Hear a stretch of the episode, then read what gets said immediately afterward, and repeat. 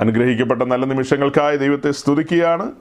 വീണ്ടും ഈ വിശുദ്ധ ദിവസം നമുക്ക് അങ്ങിങ്ങായി ഒരുമിച്ച് കൂടി ദൈവത്തെ മഹത്വപ്പെടുത്തുവാൻ സാവകാശം ലഭിച്ചിരിക്കുകയാണല്ലോ. ന്യൂസിലാൻഡിലെ നമ്മുടെ സഹോദരങ്ങൾ ദൈവസന്നദ്ധയിൽ പ്രഭാതത്തിൽ കടന്നു വന്ന് ദൈവത്തെ ആരാധിക്കുകയും കൂട്ടായ്മ ആചരിക്കുകയൊക്കെ ചെയ്തു കഴിഞ്ഞിരിക്കുന്നു. തുടർന്ന് ഈ സംവിധാനത്തിലൂടെ നമുക്ക് അല്പസമയം ദൈവവചനത്തിൽ നിന്ന് കേൾക്കുവാൻ തക്കവണ്ണം ദൈവം ഒരു സാവകാശത്തെ ഒരുക്കിയിരിക്കുകയാണ്. കർത്താവ് നമ്മെ വചനത്തിലൂടെ ബലപ്പെടുത്തട്ടെ. ഈ മുൻപ് പ്രാർത്ഥനാ വിഷയം പറഞ്ഞതിൽ ബൈജു പാസിന്റെ മദറിലോ ബസ് കാത്ത് വഴി സൈഡിൽ നിന്നതാ. അപ്പോഴാണ് ഒരു ബൈക്കുകാരൻ മറ്റൊരു വാഹനത്തെ ഓവർടേക്ക് ചെയ്ത് കടന്നു വന്ന് അവന്റെ കൺട്രോൾ പോയി കാണുമായിരിക്കാം. എനിവേ വാത്സല്യ മാതാവിനെ ഇടിച്ചു തെറിപ്പിച്ചിട്ട് നിർത്താതെ കടന്നു പോയി കളഞ്ഞു. അതാണ് അതിലും വലിയ ഇടിയേക്കാളും വലിയൊരു ആഘാതം എന്ന് പറയുന്നത് മനുഷ്യത്വരഹിതമായ ഇത്തരം പെരുമാറ്റങ്ങളാണ്. എന്തായാലും തക്ക സമയത്ത് ചില സഹോദരന്മാർ പ്രിയപ്പെട്ടവരൊക്കെ ഒത്തുചേർന്ന് ഹോസ്പിറ്റലാക്കുകയും മെഡിക്കൽ കോളേജിൽ എത്തിക്കുകയൊക്കെ ചെയ്തു. അങ്ങനെ ആ ഓപ്പറേഷനും കാര്യങ്ങളുമൊക്കെ എല്ലാം ഭംഗിയായി കഴിഞ്ഞു. എന്നാൽ കുറേ ദിവസങ്ങൾ വേണ്ടി വരും. എല്ലാം താറുമാറായി പോയ കാര്യമല്ലേ? അത് ക്രമീകരിക്കപ്പെട്ട് ഉണങ്ങിയൊക്കെ വരണമെങ്കിൽ കുറച്ച് ദിവസങ്ങൾ പിടിക്കും. മാതാവിനോട് ദൈവം കരുണ കാണിക്കട്ടെ. പ്രായമുള്ള ആളുകളല്ലേ. പ്രായമുള്ളവർ അതും അത്ര ആരോഗ്യമൊന്നുമുള്ള ആളല്ല. അപ്പോൾ അതുകൊണ്ട് അങ്ങനെയൊക്കെ സംഭവിക്കുമ്പോൾ ഞാനിത് പറഞ്ഞതിന്റെ സാരം ഇത്രയേ ഉള്ളൂ. രാവിലെ വീട്ടിൽ നിന്ന് ഇറങ്ങി വന്ന് ബസ് സ്റ്റോപ്പിൽ നിൽക്കുമ്പോൾ ഇന്ന് ബൈക്കുകാരൻ വന്ന് ഇടിക്കുന്ന ഓർത്തൊന്നും അല്ലല്ലോ വന്ന് നിൽക്കുന്നത്. ഏ? താൻ റോഡ് നിയമങ്ങളൊന്നും പാലിക്കാത്ത ആളല്ല. ട്രാഫിക് നിയമങ്ങളൊന്നും തെറ്റിച്ചില്ല. പക്ഷേ എന്താ പറയുക ഇങ്ങനെയൊക്കെയാണ് ചില സമയങ്ങളിൽ അപകടങ്ങൾ കടന്നു വരുന്നത്. ജീവിതത്തിലെ ചില മേഖലകളൊക്കെ നമ്മൾ ചിന്തിക്കുന്നതിനപ്പുറമായിട്ട് തിരിഞ്ഞു പോകുന്ന സാഹചര്യങ്ങളാണ്. അല്ലെങ്കിൽ അതെ നമ്മുടെ കണക്കൂട്ടലുകളെല്ലാം പഴച്ചു പോവുകയാണ്. ജീവിതത്തിന്റെ കാൽക്കുലേഷൻസ് തെറ്റിക്കഴിഞ്ഞാൽ പിന്നെ പിന്നെ എങ്ങനെയാണ് പോകുന്നതെന്ന് പറയാൻ പറ്റില്ല. ആ നിലകളിലൊക്കെ പോകും അതേസമയം ദൈവമക്കളായതുകൊണ്ട് ഈ വചനം അകത്തുള്ളത് കൊണ്ട് ദൈവാത്മ സാന്നിധ്യം ഉള്ളതുകൊണ്ട് പതറിപ്പോകാതെ പിടിച്ചു നിൽക്കുന്നു. ലോകക്കാരായ പലരും പതറിപ്പോകുന്നുണ്ട് ഇങ്ങനത്തെ സാഹചര്യങ്ങളിൽ. അവർ മാറത്തടിക്കുന്നുണ്ട്. വിലാപങ്ങളിലൂടെ കടന്നു പോകുന്നുണ്ട് അവർ മറ്റു മനുഷ്യരുടെ മുമ്പിൽ അയ്യം വിളിക്കുന്നുണ്ട്. അതേസമയം നമ്മെ സംബന്ധിച്ച് ചിന്തിച്ചു നോക്കി വലിയ പ്രതികൂലങ്ങളുടെ നടുവിലൂടെ കടന്നു പോകുമ്പോഴും ആരോടും പറയാതെ അയ്യം വിളിക്കാതെ ദൈവമുഖത്തേക്ക് നോക്കുമ്പോൾ ലഭിക്കുന്ന ഒരു ആശ്വാസം ഒന്ന് വേറെയാ. അതൊന്ന് വേറെയാ. സൗരങ്ങളെ ഞാൻ ഈ ദിവസങ്ങളിൽ ഇങ്ങനെ ദൈവവചനം ധ്യാനിച്ചുകൊണ്ടിരിക്കുന്ന സമയത്ത് പെട്ടെന്ന് നമ്മുടെ പല സഹോദരങ്ങളും പലപ്പോഴും പ്രതിസന്ധികളിലൂടെ കടന്നു പോകുമ്പോൾ നിരാശപ്പെടാറുണ്ട്. സ്വാഭാവികമാണ്. മനുഷ്യനല്ലേ?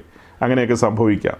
എന്നാൽ ഈ നെഹമ്യാവിന്റെ പുസ്തകം എട്ടാം അധ്യായം ഇങ്ങനെ നമ്മൾ കഴിഞ്ഞ ആഴ്ചയൊക്കെ ഇത് വായിച്ചുകൊണ്ടിരിക്കുകയായിരുന്നല്ലോ. അതിൻ പ്രകാരം ഞാനിതിങ്ങനെ പരിശോധിച്ചിങ്ങനെ പോകുമ്പോഴാണ് നമുക്ക് ചിരപരിചിതമായി ബോധ്യമുള്ള വചനങ്ങളാണ്. ചില സമയങ്ങളിൽ ആ വചനങ്ങൾ നമ്മുടെ ഉള്ളിൽ അങ്ങ് എൻലൈറ്റൻഡ് ആകും. അതായത് പ്രകാശിക്കുക എന്ന് പറയും. അത് നമ്മെ തട്ടി ഉണർത്തുന്ന പോലെ തോന്നും. എട്ടാം അധ്യായത്തിന്റെ പത്താം വാക്യത്തിന്റെ ഒടുവിലത്തെ ഒരു ലൈൻ മാത്രം. അതൊരു കീ ആണ്. ഒരു കീ കീ എന്ന് പറഞ്ഞാൽ മനസ്സിലായല്ലോ. അവിടെ എഴുതിയിരിക്കുന്നത് ചില കാര്യങ്ങളെല്ലാം പറഞ്ഞു വന്നിട്ടാണ് പറയുന്നത്. ആ സാഹചര്യത്തോടുള്ള ബന്ധത്തിലാണ് എഴുതിയിരിക്കുന്നത്. അതാണ് കോണ്ടസ്റ്റ് പക്ഷെ നമ്മൾ ആ ഭാഗം മാത്രം പുറത്തെടുത്ത് വായിക്കുക. യഹോവയെങ്കിലെ സന്തോഷം നിങ്ങളുടെ ബലമാകുന്നുവല്ലോ. അതായത് പ്രവാസത്തിൽ നിന്ന് മടങ്ങി വന്ന ആ ജനം ഇസ്രായേൽ ജനം ജനത്തോട് ചില കാര്യങ്ങളെല്ലാം പറയുകയാണ്. അവരുടെ ആലയം പുനഃക്രമീകരിച്ചു മതിലിന്റെ പണി കഴിഞ്ഞു. ഇപ്പോൾ ദൈവസന്നിധിയിൽ ദൈവവചനം കേട്ടുകൊണ്ടിരിക്കുന്നു. അങ്ങനെ ഒത്തിരി ഒത്തിരി കാര്യങ്ങളുണ്ട്. അതെല്ലാം പറഞ്ഞിട്ടാണ് പറയുന്നത്. ഇന്ന് സന്തോഷിക്കേണ്ട ദിനമാണ് നമ്മൾ ഒരു ഫെലോഷിപ്പ് അവിടെ കാണുന്നുണ്ട് ആ പത്താം വാക്യത്തിൽ അപ്പോൾ അതിന്റെ ഒടുവിലത്തെ ലൈനിലാണ് പറയുന്നത് യഹോവയെങ്കിലെ സന്തോഷം നിങ്ങളുടെ ബലമാകുന്നുവല്ലോ. എന്താ കീ എന്ന് ഞാൻ പറഞ്ഞത്? ഇത് ആ കാലത്ത് അവർക്ക് വേണ്ടി മാത്രം എഴുതിയതല്ലല്ലോ. അവരോട് പറയുകയാണ് യഹോവയെങ്കിലെ സന്തോഷമാണ് നമ്മുടെ ബലമെന്ന്. അപ്പോൾ അത് ഈ കാലത്തിലേക്ക് തിരിഞ്ഞ് നമ്മൾ നോക്കുമ്പോൾ നമ്മുടെ ഇടയിൽ പറയപ്പെട്ടതുപോലെ രോഗികളുണ്ട് വേദനയിലൂടെ കടന്നു പോകുന്നവരുണ്ട് വേർപാടിലൂടെ കടന്നു പോകുന്നവരുണ്ട് പ്രതിസന്ധികളിലൂടെ കടന്നു പോകുന്നവരുണ്ട്. മുൻപോട്ട് ചലിക്കാൻ കഴിയാത്ത നിലയിലുള്ള ഭാരങ്ങൾ അനുഭവിക്കുന്ന വാത്സല്യ സഹോദരങ്ങളുണ്ട് നമുക്ക്. പല കാര്യങ്ങൾ എല്ലാം എനിക്കങ്ങ് തുറന്ന് പറയാൻ പറ്റില്ല. എല്ലാവർക്കും ഉള്ള ഒറ്റ മരുന്നാണ് പ്രിസ്ക്രൈബ് ചെയ്യുന്നത്. അല്ലേ? ഇപ്പോൾ പറയപ്പെട്ട ഏതെല്ലാം മേഖലകളിലൂടെ കടന്നു പോകുന്നവരാണോ? അവർക്കെല്ലാം ഒറ്റ മരുന്ന് അങ്ങ് കുറിക്കുകയാണ് കുറിപ്പടി കയ്യിലേക്ക് തരിക തുടക്കത്തിൽ തന്നെ. എന്താ? യഹോവെങ്കിലെ സന്തോഷം നിങ്ങളുടെ ബലമാകുന്നുവല്ലോ. ഒരു ചില്ലറ കാര്യമാണോ ഇത്? ലോകത്തിലെ ആൾക്കാർ യുദ്ധം ചെയ്യാൻ പോകുന്നത് തോക്കും പീരങ്കിയായിട്ടാണ് അതേസമയം ഇസ്രായേൽ യുദ്ധം ചെയ്യാൻ പോകുന്നത് പെട്ടകമായിട്ടാണ് ഏ? പെട്ടകമായിട്ട് പോകുന്ന കൂട്ടത്തിൽ വാദ്യബന്ധക്കാർ കൈത്താളക്കാർ പിന്നെ ഗായക സംഘം എന്നു വേണ്ട ഇവരൊക്കെ ആയിട്ടാണ് യുദ്ധത്തിന് പോകുന്നത്. മറ്റ് ജാതികളെല്ലാം ഇത് കാണുമ്പോൾ വട്ടന്മാരാന്ന് പറയും. ഇതൊരു സ്പെഷ്യൽ യുദ്ധമാണ്. അങ്ങനെയാണ് യുദ്ധത്തിന് പോകുന്നത്. അപ്പോൾ യുദ്ധത്തിന് ഓരോരോ കോർ ഉണ്ടല്ലോ. അതായത് ഇന്ന നമ്പർ കാലാൾപ്പട അല്ലെങ്കിൽ ഇത്ര നമ്പർ ബറ്റാലിയൻ ടാങ്ക് ടാങ്കിന്റെ ഫോഴ്സ് പിന്നെ ഇത്ര നമ്പർ എയർഫോഴ്സിലെ ഇത്ര ഇത്ര വിമാനങ്ങൾ അതൊരു സ്ക്വാഡ്രൺ അത് ഇങ്ങനെ പോകുന്നു ഇതിങ്ങനെ പോകുന്നു മറ്റത് പോകുന്നു. പക്ഷേ ഇസ്രായേലിന്റെ യുദ്ധത്തിൽ ഒരു രാജ്യക്കാർക്കും ഇല്ലാത്ത കാര്യപരിപാടിയാണ്. പെട്ടകം അവിടെ നടുവിൽ സഞ്ചരിക്കുന്നു. ഗായിക സംഘം നിന്ന് അത്യുച്ചത്തിൽ സൈനികളുടെ ദൈവമായ ഹോവയെ വാഴ്ത്തി പാടുന്നു യുദ്ധം യഹോവയ്ക്കുള്ളതെന്ന് അവർ പ്രഖ്യാപിക്കുന്നു. എന്നിട്ട് അവർ യഹോവയുടെ മുഖത്തേക്ക് നോക്കുന്നു. എന്നിട്ട് അവർ കാത്തിരിക്കുകയാണ്. യുദ്ധം യഹോവയ്ക്കുള്ളത്. സൈനികളുടെ ദൈവമായ യഹോവ തന്റെ ജനത്തിന് വേണ്ടി ഇറങ്ങി യുദ്ധം ചെയ്യും എന്ന ബോധ്യം അവർക്കുണ്ട്. അപ്പോൾ അതൊരു വിശേഷപ്പെട്ട കാര്യമാണ്. അതുപോലെ തന്നെ പ്രതിസന്ധികളുടെ നടുവിൽ കരുത്തോടെ മുന്നോട്ട് പോകാനുള്ള കീ ആണ് പറഞ്ഞു തന്നത്. ഇത് സൂക്ഷിക്കുക. യഹോവയെങ്കിലെ സന്തോഷം. അതിന് ഞാൻ വേറെ രീതി പറയാം. ആ സന്തോഷം രക്ഷയുടെ സന്തോഷമല്ലേ നമ്മെ സംബന്ധിച്ച്? രക്ഷയുടെ സന്തോഷം ഒരു മഹാബലം തന്നെയാണ്.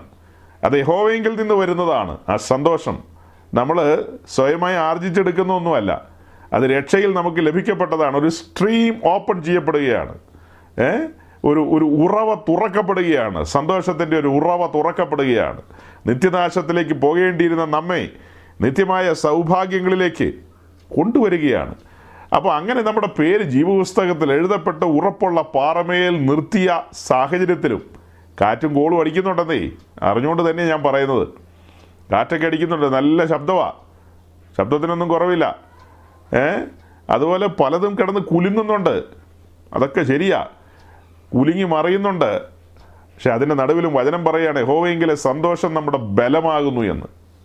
അപ്പോൾ അതുകൊണ്ട് ഈ വചനം നിങ്ങൾ ഹൃദയത്തിൽ സംഗ്രഹിക്കുക. ഞാൻ ആർക്കൊക്കെ ഈ വാക്യം എഴുതി അയച്ചെന്നാണ് എനിക്ക് തോന്നുന്നത് ഏ? ഈ ഈ വചനം നമ്മളങ്ങ് ഏറ്റെടുക്കുക. തുടക്ക സമയത്ത് തന്നെ ഞാനങ്ങ് പറയുകയാണ് സൈരങ്ങളെ ഇതങ്ങ് ഏറ്റെടുക്കുക. നിങ്ങളുടെ മുഖം മ്ലാനമാണോ? ആണോ? എനിക്ക് എല്ലാ മുഖങ്ങളും കാണാൻ കഴിയില്ല. എന്നാൽ പോലും ഞാൻ പറയാം മുഖം മ്ലാനമാണോ? മുഖം മ്ലാനമാണോ? ഈ വാക്യം അങ്ങ് മുറുകെ പിടിച്ചോ. ഈ വാക്യത്തെ മുറുകെ പിടിക്കുക യഹോവെങ്കിലെ സന്തോഷം നിങ്ങളുടെ ബലമാകുന്നു. അത് അന്നും ഇന്നും എന്നും അങ്ങനെ തന്നെയാണ്. യഹോവെങ്കിലെ സന്തോഷം നമ്മുടെ ബലമാകുന്നു. ഓക്കെ. അപ്പം നമ്മൾ കഴിഞ്ഞ ആഴ്ച ചില കാര്യങ്ങൾ ഇങ്ങനെ പറഞ്ഞ് മുന്നോട്ട് പോവുകയായിരുന്നു. അങ്ങനെ മുന്നോട്ട് പോയ ആ കാര്യത്തിന്റെ ഒരു തുടർച്ച തന്നെ പറഞ്ഞ് നമുക്കിന്ന് പ്രാർത്ഥിച്ച് അവസാനിപ്പിക്കേണ്ടതുണ്ട്.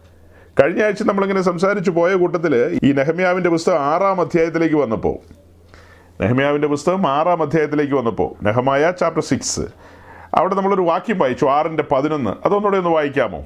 ഒരു കൺഫ്യൂഷന്റെ വിഷയം അവിടെ കിടപ്പുണ്ടെന്ന് എനിക്ക് തോന്നുന്നു. ആറിന്റെ പതിനൊന്ന്.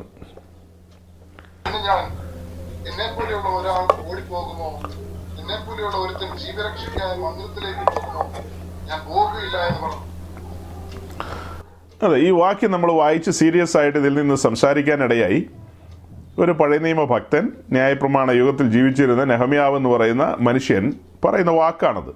ആ പാരഗ്രാഫിൽ നമ്മൾ കാണുന്ന പ്രവാചകനും പ്രവാചകയൊക്കെ ഇസ്രായേലിന്റെ നടുവിലെ പ്രവാചകനും പ്രവാചകയൊക്കെയാണ് ഈ മനുഷ്യൻ നെഹമ്യാവ് ദൈവത്തിന് വേണ്ടി പ്രവർത്തിക്കുന്ന ഒരു മനുഷ്യനാണ്. ദൈവത്തിന്റെ പ്രവൃത്തി ചെയ്യുന്നവനാണ് നെഹമ്യാവ്.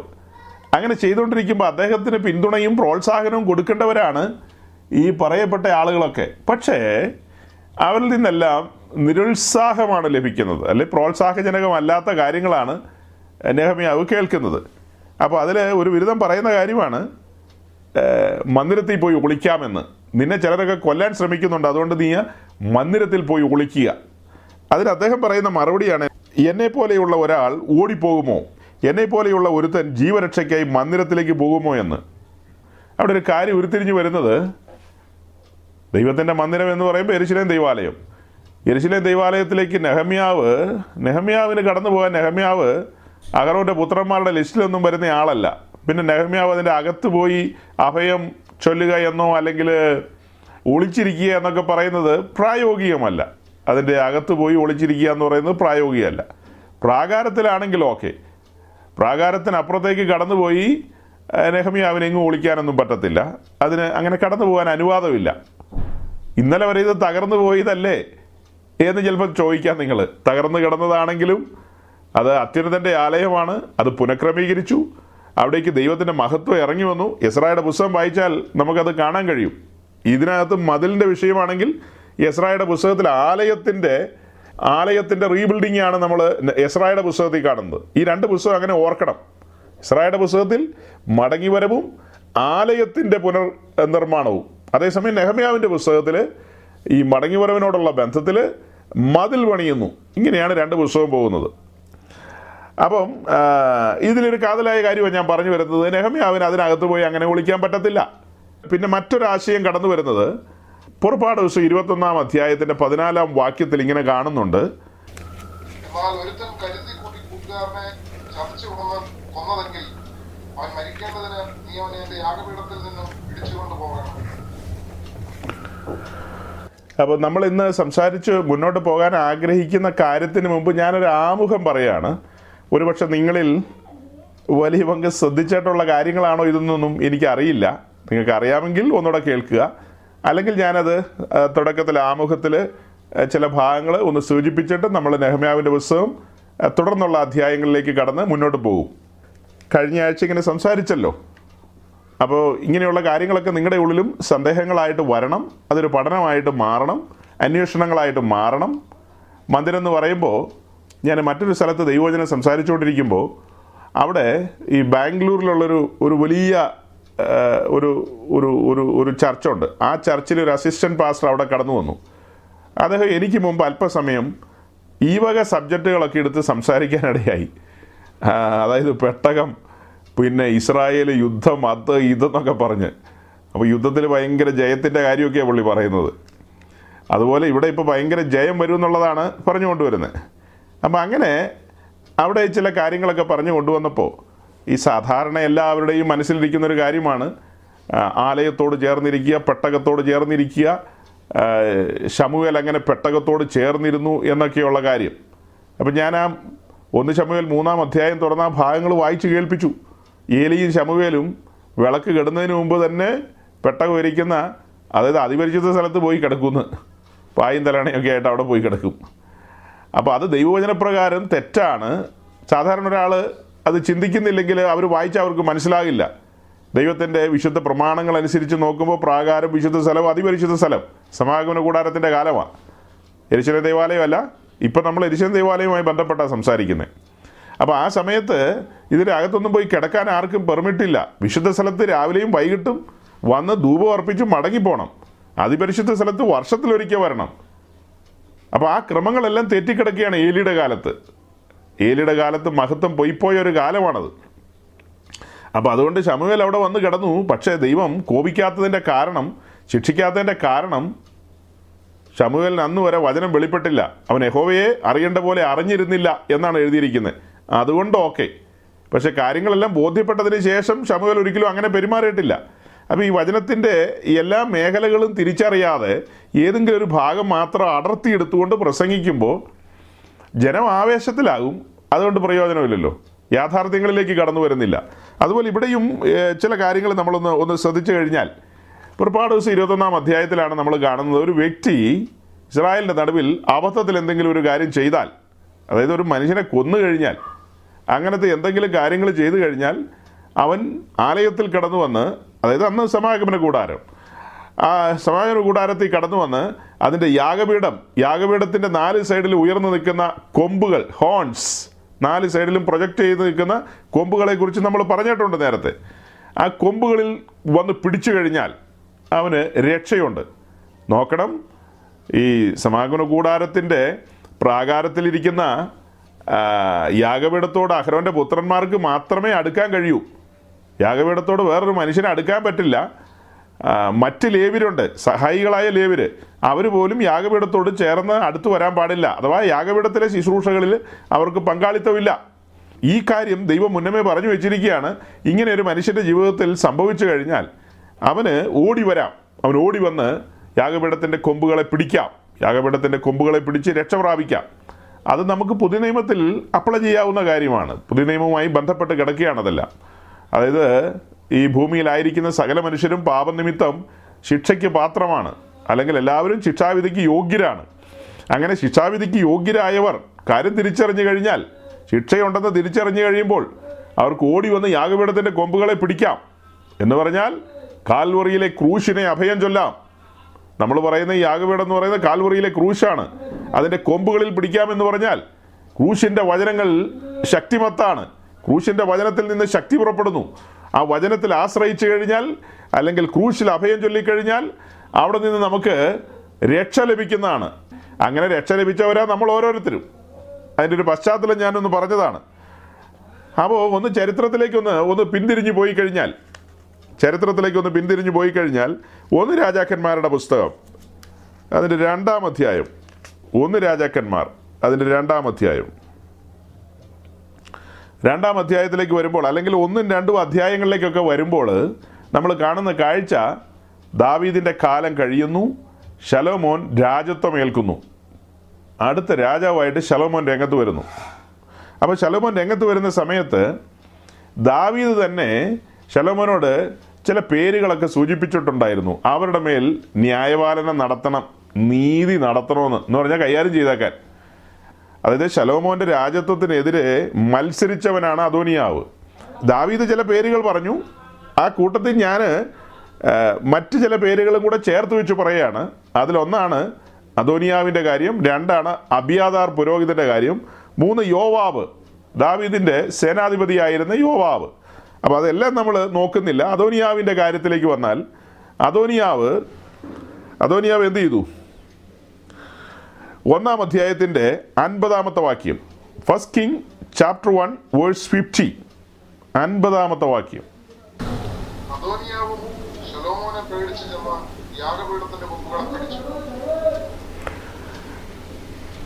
അപ്പം അദോനിയാവ് ശലോമോനെ പേടിച്ച് യാഗപീഠത്തിന്റെ കൊമ്പുകളെ പിടിച്ചു. ഈ കൊമ്പിൽ പോയി പിടിക്കാനുള്ള പ്രേരണ എവിടെ നിന്നാണ് കിട്ടിയത്? പ്രമാണത്തിൽ കിടക്കുകയല്ലേ? പുറപ്പാട് ദിവസം ഇരുപത്തൊന്നാം അധ്യായത്തിന്റെ പതിനാലാം വാക്യത്തിൽ നമ്മൾ വായിച്ചതുപോലെ ഒരുവൻ മനഃപൂർവമല്ലാതെ ചെയ്യുന്ന അബദ്ധങ്ങൾക്ക് അവന് രക്ഷയുണ്ട്.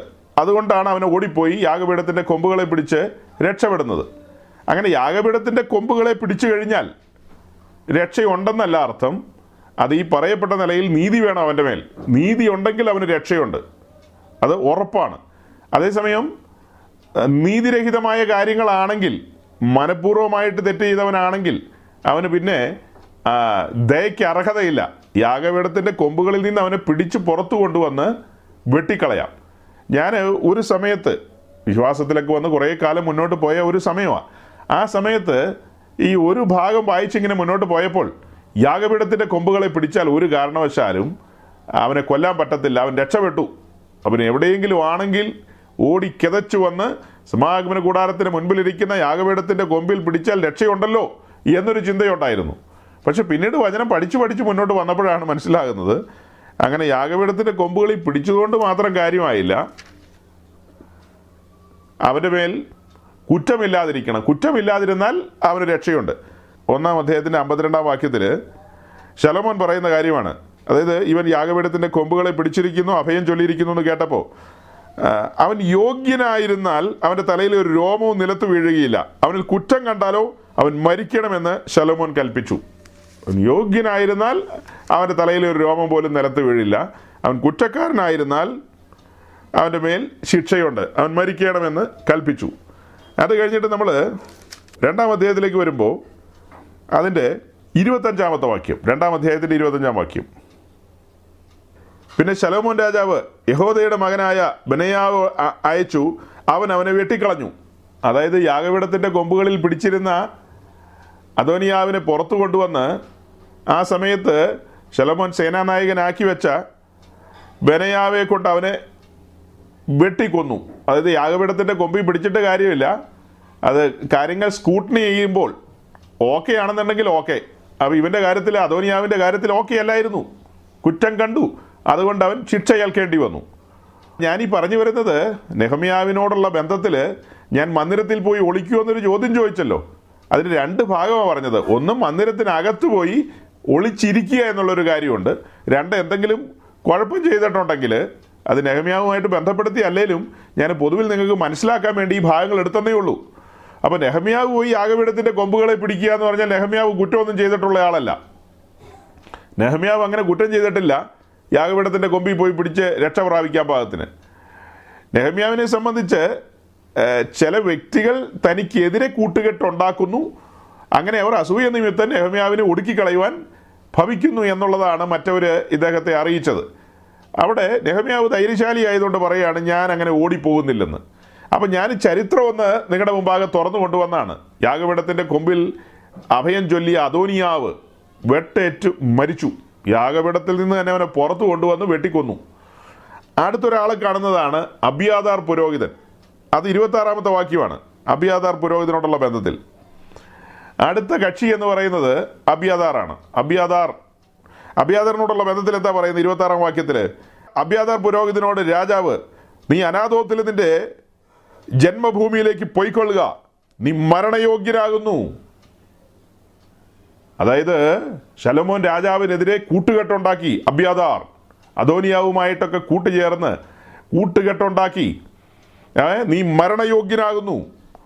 എങ്കിലും നീ എന്റെ അപ്പനായ ദാവിദിന്റെ മുമ്പാകെ കർത്താവ് യഹോവയുടെ പെട്ടകം ചുമന്നതുകൊണ്ടും എന്റെ അപ്പൻ അനുഭവിച്ച സകല കഷ്ടങ്ങളിലും നീ കൂടെ അനുഭവിച്ചതുകൊണ്ടും ഞാനിന്ന് നിന്നെ കൊല്ലുന്നില്ല എന്ന് പറഞ്ഞു.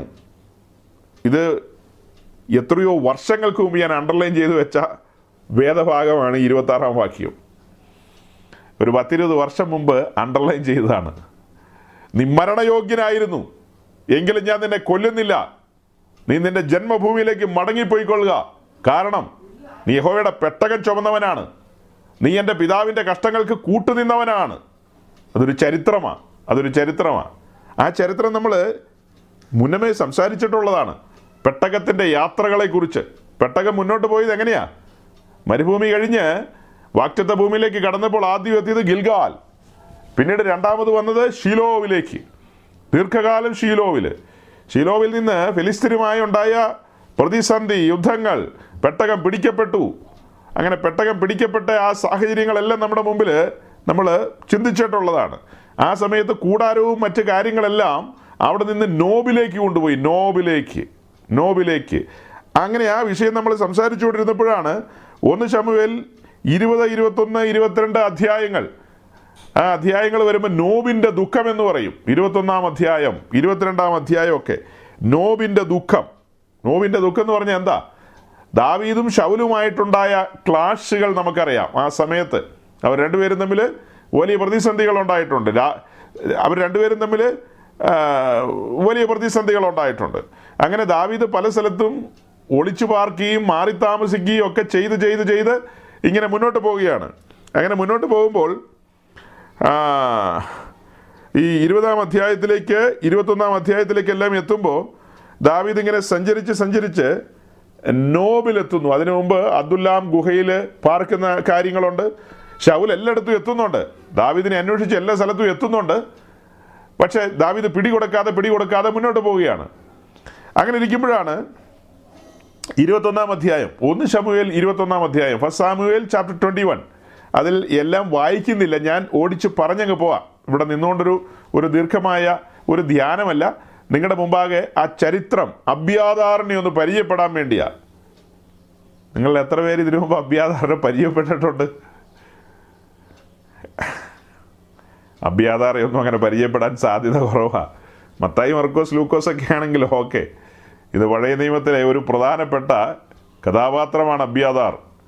അബ്യാദാറിന്റെ പ്രത്യേക അബ്യാദാറിന്റെ പ്രത്യേകതയാണ് അടുത്ത നിമിഷങ്ങളിൽ നമ്മൾ പറഞ്ഞു കൊണ്ടുവരുന്നത് എന്തുകൊണ്ട് ശലോമോൻ ഇളച്ചു കൊടുത്തു? അതായത് നീ മരണയോഗ്യൻ. മുന്നമേ നമ്മൾ വേറെ ചില മെസ്സേജുകളിലൊക്കെ പറഞ്ഞ് നിങ്ങൾ കേട്ടിട്ടുണ്ടല്ലോ. യുവനാഥാന്റെ മകൻ മിഫിബോഷേത്ത് പറയുന്നുണ്ടല്ലോ ഞാൻ മരണയോഗ്യനായിരുന്നെന്ന്. അതുപോലെ വേറെ പലരും പറയുന്നുണ്ടല്ലോ. അതുപോലെ കഴുത്തൊടിക്കാൻ വെച്ച കഴുതകളെക്കുറിച്ച് കുറിച്ച് നമ്മൾ ചിന്തിച്ചിട്ടുണ്ടല്ലോ. അതെല്ലാം വേറെ സബ്ജക്റ്റ് അതേസമയം ഇത് ഒരു ദൈവവൈതൽ തിരിച്ചറിയേണ്ട കാര്യമാണ്. ഒരു ദൈവവൈതൽ. തന്റെ പ്രമാണത്തിന് വേണ്ടിയും തന്റെ രാജ്യത്തിന് വേണ്ടി നിന്ന ഒരുവനോടുള്ള ദൈവത്തിന്റെ ഒരു ഒരു കരുണയാണ് അവിടെ കാണിക്കുന്നത്. ഒരു കരുണ. അഭ്യാതാറോട് കാണിക്കുന്ന ഒരു കരുണ. അതിന്റെ സാഹചര്യത്തിലേക്ക് വരാം. അപ്പോൾ ഇരുപത്തൊന്നാം അധ്യായം തുടങ്ങുന്നത് ദാവീദ് നോബിൽ പുരോഹിതനായ അഹിമേലേക്കിന്റെ അടുക്കൽ ചെന്നു. അഹിമേലേക്ക് ദാവീദിനെ സംഭ്രമത്തോടെ എതിരേറ്റു എന്ന് പറഞ്ഞിട്ട് അങ്ങനെ അഹിമേലേക്ക് ദാവീദുമായി സംസാരിക്കുന്ന ഭാഗങ്ങളാണ് ഇരുപത്തൊന്നാം അധ്യായത്തിൽ ദാവീദ് ചോദിക്കുന്നുണ്ട് ഭക്ഷിപ്പാൻ വല്ലതും ഉണ്ടോ എന്ന്? ഒന്നുമില്ല. അപ്പം വല്ലതും ഉണ്ടോ എന്ന് ചോദിച്ചപ്പോൾ? പിന്നെ അദ്ദേഹം പറഞ്ഞു കൂടാരത്തിൽ മേശയെങ്കിലിരിക്കുന്ന അപ്പം അപ്പം മാറ്റുമല്ലോ ആഴ്ച തോറും അപ്പം മാറ്റും.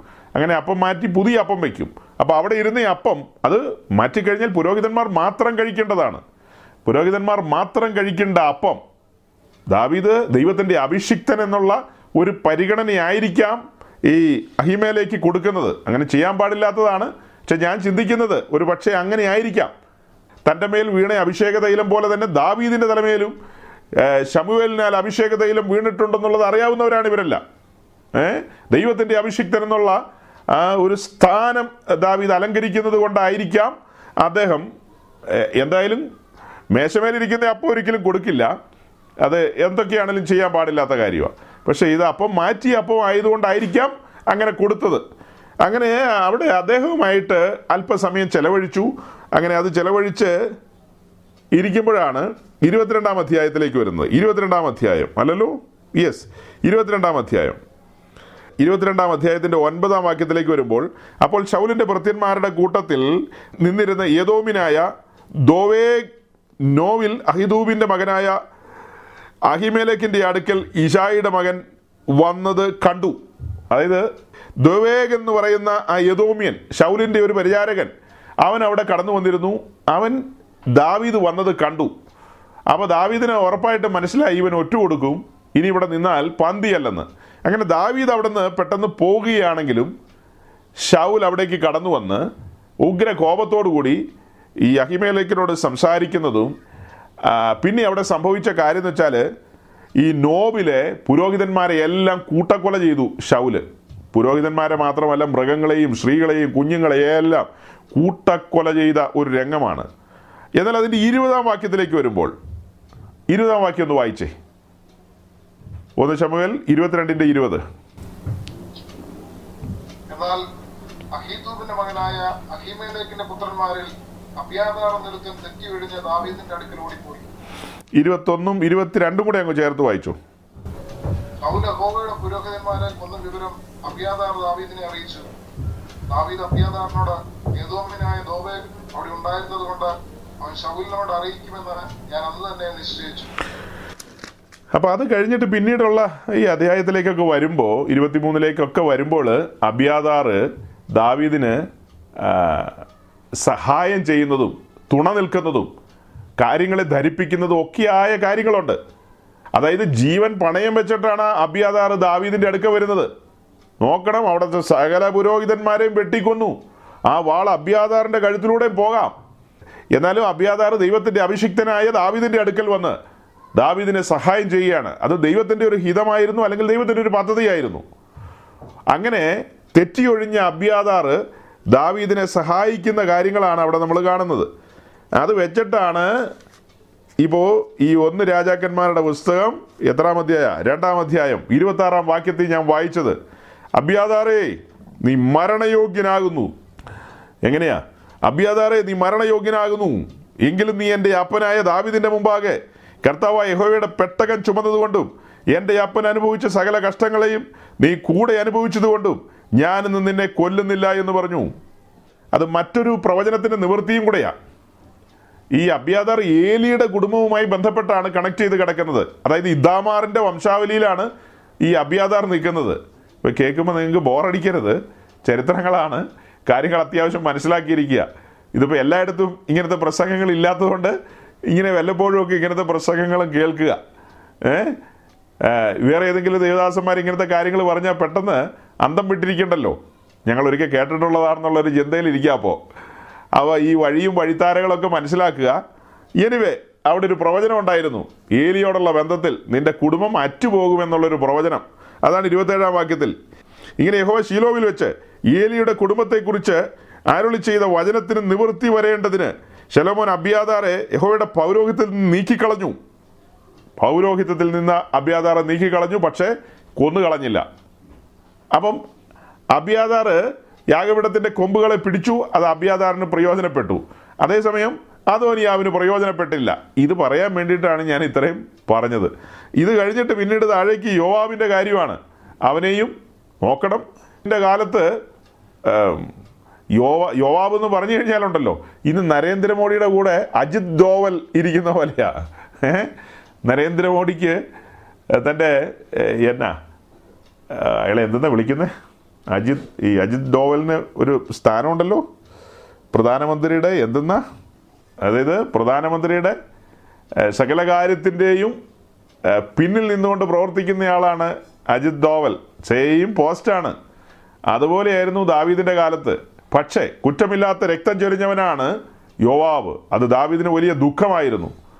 ചില ജീവിതങ്ങളെയൊക്കെ അതെല്ലാം എല്ലാം മച്ചാനും മച്ചാനും ഒക്കെയാ. അങ്ങോട്ടും ഇങ്ങോട്ടും സ്വന്തക്കാരാ. എന്നിട്ട് പോലും അവനൊരു ദയമില്ലാതെ പെരുമാറി.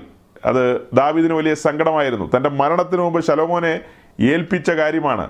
യോവാബിനോട് നീ കരുണ കാണിക്കരുത്. നീതി നടപ്പാക്കണമെന്ന്. ആ നീതി നടപ്പാക്കുന്നതാണ് താഴേക്ക് വരുന്നത്. നമ്മൾ ആ ഭാഗങ്ങൾ വിടുകയാണ്. നമ്മുടെ വിലപ്പെട്ട സമയങ്ങളാണ് അപഹരിക്കപ്പെട്ടു പോകുന്നത്. എങ്കിലും ഇങ്ങനെയുള്ള കാര്യങ്ങൾ നിങ്ങൾ ജസ്റ്റ് ഒന്ന് അറിഞ്ഞിരിക്കണം. അറിഞ്ഞിരിക്കാൻ വേണ്ടിയിട്ടാണ് യാഗപീഠത്തിന്റെ കൊമ്പുകളിൽ അഭയം ചൊല്ലുന്ന കാര്യങ്ങൾ. ഇനി വേറൊരു കാര്യമുണ്ട് സങ്കേത നഗരം.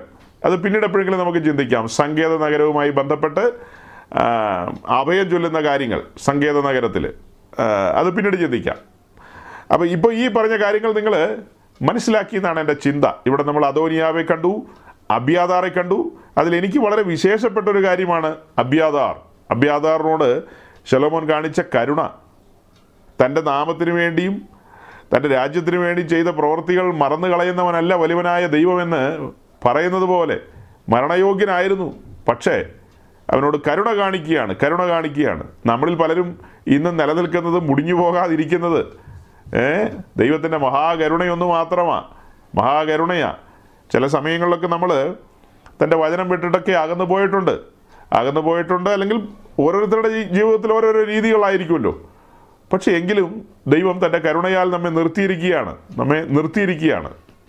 അപ്പോൾ അങ്ങനത്തെ കാര്യങ്ങളെല്ലാം അത്യാവശ്യം മനസ്സിലാക്കുക. ഞാൻ നെഹമ്യാവിന്റെ പുസ്തകത്തിലേക്ക് മടങ്ങി വന്നു. നെഹമ്യാവിന്റെ പുസ്തകത്തിലേക്ക് മടങ്ങി വന്ന് എട്ടാം അധ്യായം തുറന്നു വെച്ചു.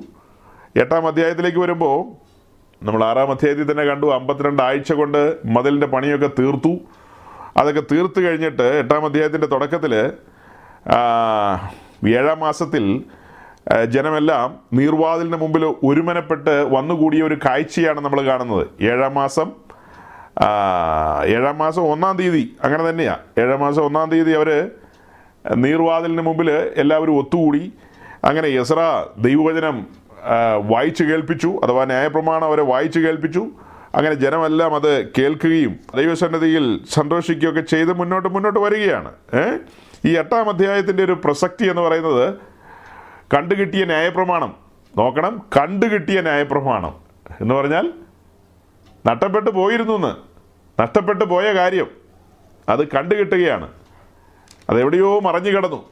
അത് കണ്ടെത്തി. അങ്ങനെ കണ്ടെത്തിയ ന്യായപ്രമാണം തുറന്ന് വായിച്ചപ്പോൾ അതിന്റെ എട്ടാം അദ്ദേഹത്തിലേക്ക് വരുമ്പോൾ അതിന്റെ ഒൻപതാം വാക്യത്തിന്റെ ഒടുവിൽ കാണുന്നത് ജനമെല്ലാം ന്യായപ്രമാണ വാക്യങ്ങളെ കേട്ടപ്പോൾ കരഞ്ഞു പോയിരുന്നു ഞാൻ രണ്ട് അധ്യായം മുമ്പിൽ വയ്ക്കാൻ പോവുക. എട്ടും ഒൻപതും അധ്യായം. അതിൽ എട്ടാം അധ്യായത്തിൽ നിന്നാണ് പറയുന്നത്. അത് കഴിഞ്ഞിട്ട് നമ്മൾ പതിമൂന്നാം അധ്യായത്തിലേക്ക് ഒരു ജമ്പിങ് ജമ്പ് ചെയ്യും. അപ്പോൾ അങ്ങനെ എട്ടാം അധ്യായത്തിൽ നമ്മൾ കാണുന്നത് ഈ തുടക്കം മുതൽ യസ്രായുടെ നേതൃത്വത്തിൽ ന്യായപ്രമാണത്തെ വായിച്ചു കേൾപ്പിക്കുന്നു. മറ്റ് ഒരു കൂട്ടം സഹോദരന്മാർ എസ്രായുടെ ഇടത്തും വലത്തും നിന്നുകൊണ്ട് ഈ കാര്യങ്ങളെയെല്ലാം പൊരുൾ തിരിച്ചു കൊടുക്കുന്നു. ജനത്തിന് അതിന്റെ പൊരുൾ തിരിച്ചു കൊടുക്കുന്നു. അതിൽ ചില കാര്യങ്ങൾ ഇന്നലെ വൈകിട്ട് ഞാൻ സംസാരിച്ചിരുന്നു. ഇന്നലെ വൈകിട്ട് സംസാരിച്ചു. അതിനുശേഷം ഇന്ന് വീണ്ടും സംസാരിക്കുമ്പോൾ ചില പ്രിയപ്പെട്ടവരൊക്കെ അത് കേട്ടവരോടെയുണ്ട്. അതിൽ എനിക്ക് വളരെ താല്പര്യം തോന്നിയ ചില വാക്കുകൾ തന്നെയുണ്ട് ഇതിനകത്ത്. ചില വാക്കുകൾ. ഈ എട്ടാം അധ്യായത്തിൽ തന്നെ അതിൽ ഒരു വാക്കെന്ന് പറയുന്നത് മൂന്നാം വാക്യത്തിന്റെ ഒടുവിൽ കാണുന്നത്. സ്ത്രീകളും ഗ്രഹിപ്പാൻ പ്രാപ്തിയുള്ള എല്ലാവരും കേൾക്കെ ന്യായപ്രമാണ പുസ്തകം വായിച്ചു. എന്നിട്ട് സർവജനവും ശ്രദ്ധിച്ചു കേട്ടു. വേണമെങ്കിൽ അത്രയും മാത്രം ഒരു ഒരു അണ്ടർലൈൻ ചെയ്യാൻ കേട്ടോ. ഏതെങ്കിലും കളറിൽ അണ്ടർലൈൻ ചെയ്യാം.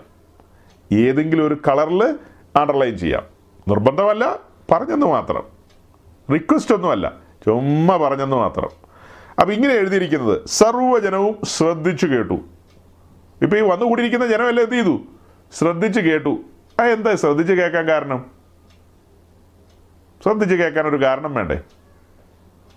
യസ്ര ന്യായപ്രമാണത്തിലെ കാര്യങ്ങളെല്ലാം വായിച്ചു കേൾപ്പിച്ചപ്പോൾ ജനമെല്ലാം ശ്രദ്ധിച്ചു കേട്ടെന്ന്. ഒരു എഴുപത് വർഷം പിന്നിൽ ഇതുപോലെ തന്നെ ഒരു ഒരു പ്രവാചകൻ ദൈവത്തിന്റെ അഭിഷിക്തൻ സൈന്യങ്ങളുടെ ദൈവമായ യഹോവയുടെ അഭിഷേകതയിലും തലയിൽ ഏറ്റുവാങ്ങിയ ദൈവത്തിന്റെ പ്രവാചകനായ ഇരമ്യാവ് ഇവരുടെ നടുവിലൂടെ നടന്നിങ്ങനെ പറഞ്ഞതാ. ഒരു മനുഷ്യ കുഞ്ഞു പോലും കേട്ടില്ല.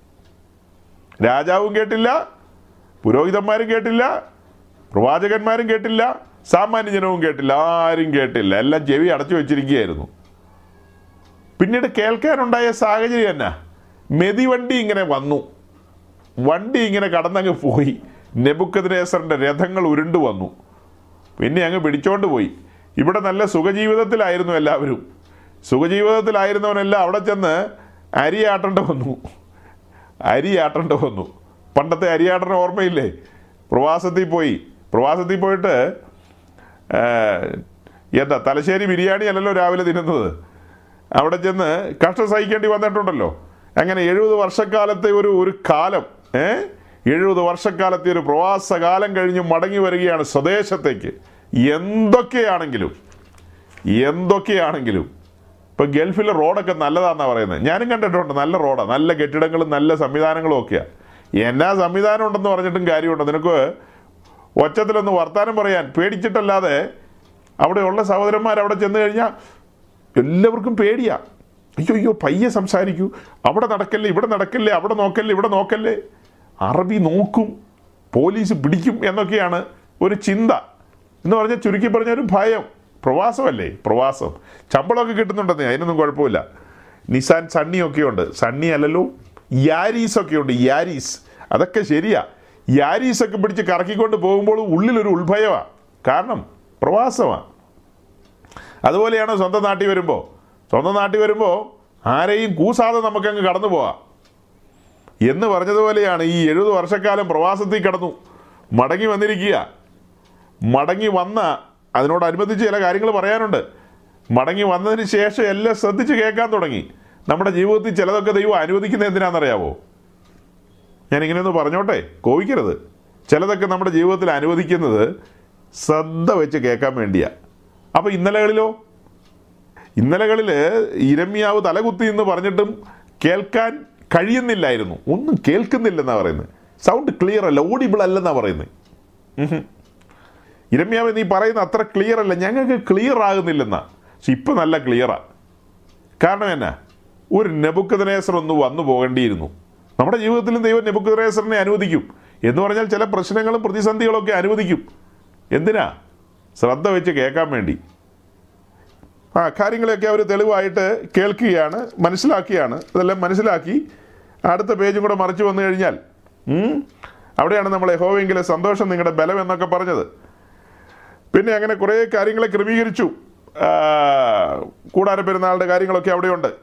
അത് കഴിഞ്ഞിട്ട് സഹോദരങ്ങളെ ഒൻപതാം അധ്യായത്തിലേക്ക് വരിക. ഒൻപതാം അധ്യായത്തിലേക്ക്. ഒൻപതാം അധ്യായം എട്ടാം അധ്യായത്തിലെ പ്രത്യേകത എട്ടാം അധ്യായത്തിൽ ന്യായപ്രമാണം വായിച്ച് കേൾപ്പിച്ച് ജനമെല്ലാം കരഞ്ഞ് അങ്ങനത്തെ ഒരു ഒരു അനുഭവത്തിലിരിക്കുക അങ്ങനത്തെ ഒരു അനുഭവത്തിൽ ഇരുന്ന് കഴിഞ്ഞിട്ട് ചില ചില ദിവസങ്ങളൊക്കെ മുന്നോട്ട് പോവുകയാണ്. സെയിം ഡേയിലല്ല ചില ദിവസങ്ങൾ മുന്നോട്ട് പോയി. ഇവിടെ ആ മാസം ഇരുപത്തിനാലാം തീയതി. മറ്റത് ആ മാസം ഒന്നാം തീയതി ആയിരുന്നു ആ മാസം ഇരുപത്തിനാലാം തീയതി ഇസ്രായേൽ ജനം ഉപവസിച്ചും രട്ടെടുത്തും തലയിൽ പൂഴി വാരിയിട്ടും കൊണ്ട് ദൈവസന്നതിയിൽ കൂടി വന്നു. ഈ പറഞ്ഞ സ്ഥലത്ത് കൂടി വന്നു. അപ്പോൾ അവർ ചില കാര്യങ്ങളിലൊക്കെ ക്രമീകരിക്കുകയാണ്. അടുത്ത വാക്യത്തിൽ ചില കാര്യങ്ങളൊക്കെ തെറ്റായി അവരുടെ കയ്യിലുണ്ടായിരുന്ന അതായത് തെറ്റായ ചില കാര്യങ്ങൾ അവർ അനുവർത്തിച്ചിരുന്നു. അത്തരം കാര്യങ്ങളിൽ നിന്നെല്ലാം ക്രമീകരണം വരുത്തുകയാണ്. അതിന്റെ കാരണം എന്നാ? ഈ ക്രമീകരണം വരാനുള്ള കാരണം എന്നാ?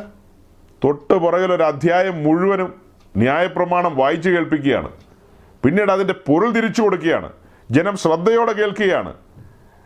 കേൾപ്പാനും ഗ്രഹിപ്പാനും പ്രാപ്തിയുള്ളവരെല്ലാം അത് കേട്ട് ഗ്രഹിക്കുകയാണ്. ഏറ്റെടുക്കുകയാണ്. ആ ഏറ്റെടുത്ത് കഴിഞ്ഞപ്പോൾ ജനമെല്ലാം ന്യായപ്രമാണ വാക്യങ്ങളെ കേട്ട് കരഞ്ഞുപോയി. അങ്ങനെയാണ് എട്ടാം അധ്യായം. നോക്കണം. ജനമെല്ലാം വചനത്തിന് മുമ്പാകെ വിറയ്ക്കുകയാണ്. വചനത്തിന് മുമ്പാകെ കരഞ്ഞു പോവുകയാണ്. ഹൃദയങ്ങളെ കീറുകയാണ് വസ്ത്രങ്ങളെ കീറുകയാണ്. നമ്മെ സംബന്ധിച്ച് വസ്ത്രങ്ങളെയല്ല യോവേലിന്റെ പ്രവാചനത്തിൽ പറയുന്ന പോലെ വസ്ത്രങ്ങളെയല്ല ഹൃദയങ്ങളെ തന്നെ കീറണമെന്ന് പറഞ്ഞതുപോലെ. അപ്പോൾ അങ്ങനെ ഹൃദയങ്ങളെ കീറുകയാണ്. എന്നിട്ട് ഒമ്പതാം അധ്യായത്തിലേക്ക് വരുമ്പോൾ ഒൻപതാം അധ്യായത്തിലേക്ക് വരുമ്പോൾ മൂന്നാം വാക്യം തുടങ്ങുന്നത് പിന്നെ അവർ തങ്ങളുടെ നിലയിൽ തന്നെ എഴുന്നേറ്റ് നിന്നു. അന്ന് ഒരു യാമത്തോളം നിങ്ങളുടെ ദൈവമായ യഹോവയുടെ ന്യായപ്രമാണ പുസ്തകം വായിച്ചു കേൾക്കുകയും പിന്നെ ഒരു യാമത്തോളം പാവങ്ങളെ ഏറ്റുപറഞ്ഞ് തങ്ങളുടെ ദൈവമായ യഹോവയെ നമസ്കരിക്കുകയും ചെയ്തു അഥവാ ആരാധിക്കുകയും ചെയ്തു. ഇവിടെ ഞാൻ പറഞ്ഞു വരുന്ന കാര്യം എട്ടാം അധ്യായത്തിൽ നിരന്തരമായി ന്യായപ്രമാണ വാക്യങ്ങളെ കേട്ടത് നമ്മൾ മനസ്സിലാക്കി. വീണ്ടും ഈ തവണ ഒരുമിച്ച് കൂടിയപ്പോഴും അവർ ദൈവസനത്തിൽ എഴുന്നേറ്റ് നിൽക്കുകയാണ്. എല്ലാവരും ഒരുമിച്ച് കൂടുന്നു. ദൈവസനത്തിൽ എഴുന്നേറ്റ് നിന്ന് വീണ്ടും ന്യായപ്രമാണ വാക്യങ്ങളെ വായിച്ചു കേൾപ്പിക്കുകയാണ്. അതെല്ലാം വായിച്ചു കേട്ടതിന് ശേഷം മൂന്നാം അധ്യായത്തിന്റെ ഒടുവിലേക്ക് വരുമ്പോൾ പിന്നെ ഒരു യാമത്തോളം പാപങ്ങളെ ഏറ്റുപറഞ്ഞ് തങ്ങളുടെ ദൈവമായ ഹോവയെ നമസ്കരിച്ചു. തന്റെ ലംഘനം ഏറ്റുപറഞ്ഞ് ഉപേക്ഷിക്കുന്നവന് ശുഭം വരുമെന്ന് സങ്കീർത്തനക്കാരൻ പറയുന്ന പോലെ തങ്ങളുടെ പാപങ്ങളെ കുറവുകളെയൊക്കെ ദൈവസന്നിധിയിൽ ഏറ്റുപറഞ്ഞ് അതിനുശേഷം ദൈവത്തെ അവർ ആരാധിക്കുകയാണ്. അവരുടെ രീതിയിൽ അവർ ദൈവത്തെ ആരാധിക്കുകയാണ്. അങ്ങനെ ആരാധിച്ചു കഴിയുമ്പോൾ പിന്നെ കുറച്ചു പേരുടെ പേരുകൾ എഴുതിയിരിക്കുകയാണ്. ലേവിരായ ജനരുടെ പേരുകൾ യോശുവ ബാനി കാത്മിയേൽ എന്ന് പറഞ്ഞ് അങ്ങനെ കുറച്ചു പേരുടെ പേരുകൾ പറയുകയാണ്. അത് പറഞ്ഞു കഴിഞ്ഞിട്ട് എന്നിവർ ലേവർക്ക് നിൽക്കാനുള്ള പടികളിൽ അതായത് നാലാം വാക്യത്തിന്റെ ഒടുവിലേക്ക് വരികയാണ് ഞാൻ. ലേവർക്ക് നിൽപ്പാനുള്ള പടികളിൽ നിന്നുകൊണ്ട് തങ്ങളുടെ ദൈവമായ യഹോവയോട് ഉറക്ക നിലവിളിച്ചു. അല്ലെ അവസാനത്തെ ലൈനൊന്ന് നോക്കിയേ. കുറച്ച് കുറച്ച് പേരുടെ ശുശ്രൂഷകളിലെ സഹായികളായ കുറച്ച് പേരുടെ പേരുകൾ വായിക്കുകയാണ്. അവർ ലേവർ നിൽക്കേണ്ട പടികളിൽ നിന്നുകൊണ്ട് തങ്ങളുടെ ദൈവമായ യഹോവയോട് ഉറക്ക നിലവിളിക്കുകയാണ്. മുന്നമേ ന്യായപ്രമാണ വാക്യങ്ങളെ വായിച്ചു കേൾപ്പിച്ചു. അവർ ദൈവസന്നിധിയിൽ കുറ്റമേറ്റു പറഞ്ഞു. അവർ ദൈവസന്നിധിയിൽ നമസ്കരിച്ചു. പിന്നീട് എന്താ? അവർ ദൈവസന്നിധിയിൽ ഉറക്ക നിലവിളിച്ചു. അല്ലാതെ ഗ്ലാമർ പോകുന്ന കാര്യമല്ലേ അങ്ങനെയൊക്കെ ഉറക്ക നിലവിളിച്ചാൽ? ഗ്ലാമറേ ഗ്ലാമർ. മറ്റുള്ളവർ എന്ത് വിചാരിക്കും? എന്തുമാത്രം പുരുഷാരോ ഒരുമിച്ച് കൂടിയിരിക്കുന്നത് ഈ ഗോത്രക്കാരായ ഗോത്രക്കാരെല്ലാം അവിടെ ഉണ്ടല്ലോ. ഈ മനുഷ്യരൊക്കെ കേൾക്കേ. ഈ മനുഷ്യരൊക്കെ കേൾക്കുകയല്ലേ അവർ ഒരു യാമത്തോളം പാവങ്ങൾ ഏറ്റുപറഞ്ഞ് ദൈവസന്നിധിയിൽ താഴ്ത്തിയത് തന്നെത്താൻ താഴ്ത്തിയത്. പിന്നെ ഇപ്പോൾ എന്താ വായിക്കുന്നത് അവർ ഉറക്ക നിലവിളിക്കുകയാണ്. ഉറക്ക നിലവിളിക്കുകയാണ്. അത് കഴിഞ്ഞിട്ട് പിന്നെ ഈ പറയപ്പെട്ട പേരുകാരായവർ അവരുടെ പേരെല്ലാം പറഞ്ഞു കഴിഞ്ഞിട്ട് അവർ പറയുകയാണ്. എന്നീ ലേവ്യർ പറഞ്ഞത് എന്തെന്നാൽ അഞ്ചാം വാക്യത്തിലേക്ക് വരുമ്പോൾ അവർ പറഞ്ഞത് എന്തെന്നാൽ നിങ്ങൾ എഴുന്നേറ്റ് നിങ്ങളുടെ ദൈവമായ ഹോവയെ എന്നേക്കും വാഴ്ത്തുവിൻ. ഞാനിവിടെ പറഞ്ഞു കൊണ്ടുവരുന്നത് യഥാർത്ഥത്തിലുള്ളൊരു ആരാധനയുടെ രീതിയാണ് പറഞ്ഞു കൊണ്ടുവരുന്നത്. ശരിയായ ഒരു ആരാധനയുടെ രീതി. ഏറ്റവും മുകളിൽ ഒൻപതാം അധ്യായത്തിന്റെ തുടക്കത്തിൽ തന്നെ അവർ ചില ക്രമീകരണങ്ങൾ വരുത്തി. ചില ക്രമീകരണങ്ങൾ. ഏ? വേർതിരിക്കേണ്ടതൊക്കെ വേർതിരിച്ചു.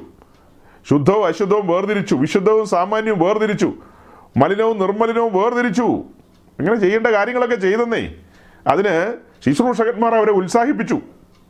അങ്ങനെ കാര്യങ്ങളൊക്കെ ചെയ്തു കഴിഞ്ഞ് പാപം ഏറ്റുപറഞ്ഞു. അതുപോലെ ദൈവസന്നിധിയിൽ ഉറക്ക നിലവിളിച്ചു.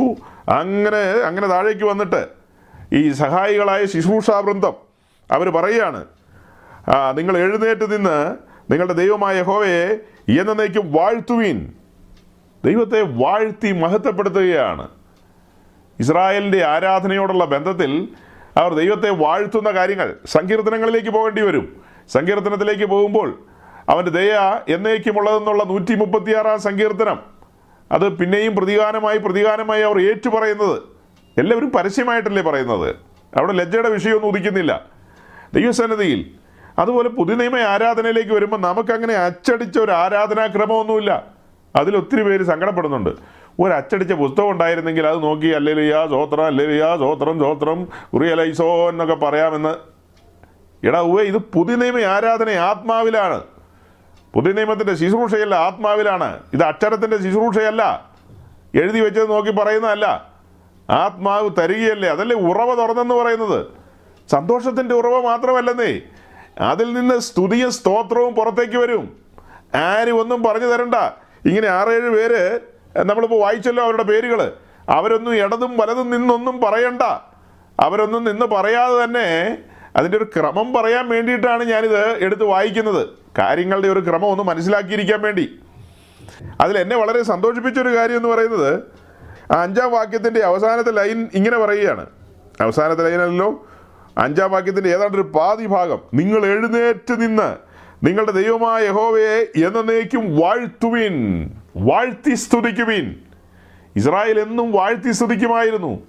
സൈന്യങ്ങളുടെ ദൈവമായ യഹോവയെ വാഴ്ത്തുമായിരുന്നു. നീ പരിശുദ്ധൻ പരിശുദ്ധൻ എന്നവർ ഏറ്റുപറയുമായിരുന്നു.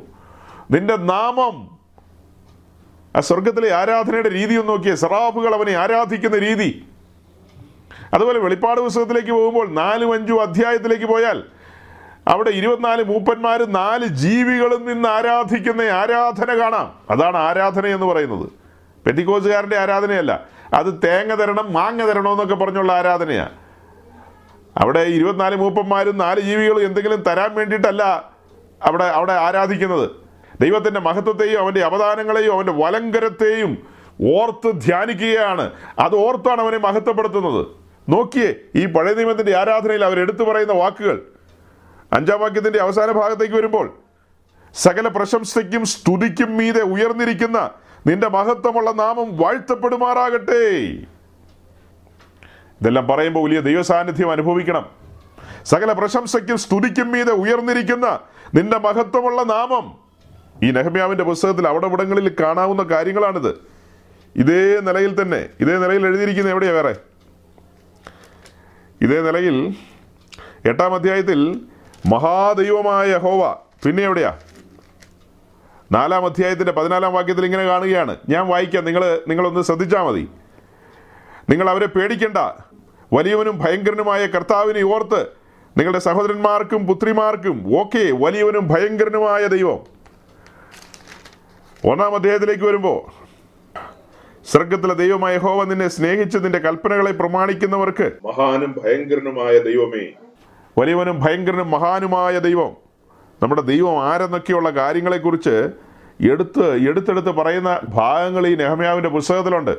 ഓക്കെ ഈ ഒൻപതാം അധ്യായത്തിന്റെ ഈ അഞ്ചാം വാക്യത്തിന്റെ ഒടുവിലും ആറാം വാക്യത്തിന്റെ ആരംഭത്തിലേക്കും വരുമ്പോൾ നീ നീ മാത്രം യഹോവയാകുന്നു. നീ ആകാശത്തെയും സ്വർഗാദി സ്വർഗത്തെയും അവയിലെ സകല സൈന്യത്തെയും ഭൂമിയെയും അതിലുള്ള സകലത്തെയും സമുദ്രത്തിലുള്ള സകലത്തെയും ഉണ്ടാക്കിയവൻ. നീ അവയൊക്കെയും രക്ഷിക്കുന്നു. അങ്ങനെ വചനങ്ങൾ എടുത്തു പറഞ്ഞാണ് ദൈവത്തെ സ്തുതിക്കുന്നത്. ദൈവത്തെ മഹത്വപ്പെടുത്തുകയാണ് ദൈവനാമത്തെ വാഴ്ത്തുകയാണ് സ്തുതിക്കുകയാണ്. അവന്റെ പ്രവൃത്തികളാണ് എടുത്തു പറയുന്നത്. അങ്ങനെ അവർ സ്തോത്രയാഗം അർപ്പിക്കുകയാണ്. നമുക്ക് ദൈവസന്നിധി കടന്നു വരുമ്പോൾ ദൈവത്തെ ഇടംബലം നോക്കാതെ മഹത്വപ്പെടുത്താം. സ്തുതി സ്തോത്ര യാഗങ്ങൾ അർപ്പിക്കാം. തന്റെ വചനത്തെ എടുത്തുയർത്താം. ഏ അതുപോലെ നീ വാഴ്ത്തപ്പെട്ടവൻ നീ പരിശുദ്ധൻ എന്നൊക്കെ പറഞ്ഞ് ഇതൊക്കെ എന്തിനാ പറയുന്നതെന്ന് അറിയാവോ? ചുമ്മാ ഇരുന്ന് പറഞ്ഞതല്ല ഞാൻ നമ്മുടെ സഹോദരന്മാരും സഹോദരിമാരും ഒത്തിരി പേര് അഭിഷേകം പ്രാപിക്കാനുണ്ട്. അവരൊക്കെ കേൾക്കാൻ വേണ്ടിയിട്ടാണ് ഈ പറയുന്നത്. അവരിൽ പലരും വിചാരിക്കുന്നത് ചുമ്മാ ഇങ്ങനെ വന്ന് നിൽക്കുമ്പോൾ ചുമ്മാ ഇങ്ങനെ വന്ന് നിന്ന് പെട്ടെന്നൊരു സ്വിച്ച് ഇടുമ്പോഴത്തേക്കും അങ്ങ് വന്ന് അഭിഷേകം വന്നു പെട്ടെന്ന് അന്യഭാഷയൊക്കെ പറയുമെന്ന് ചിന്തിക്കുന്നത്.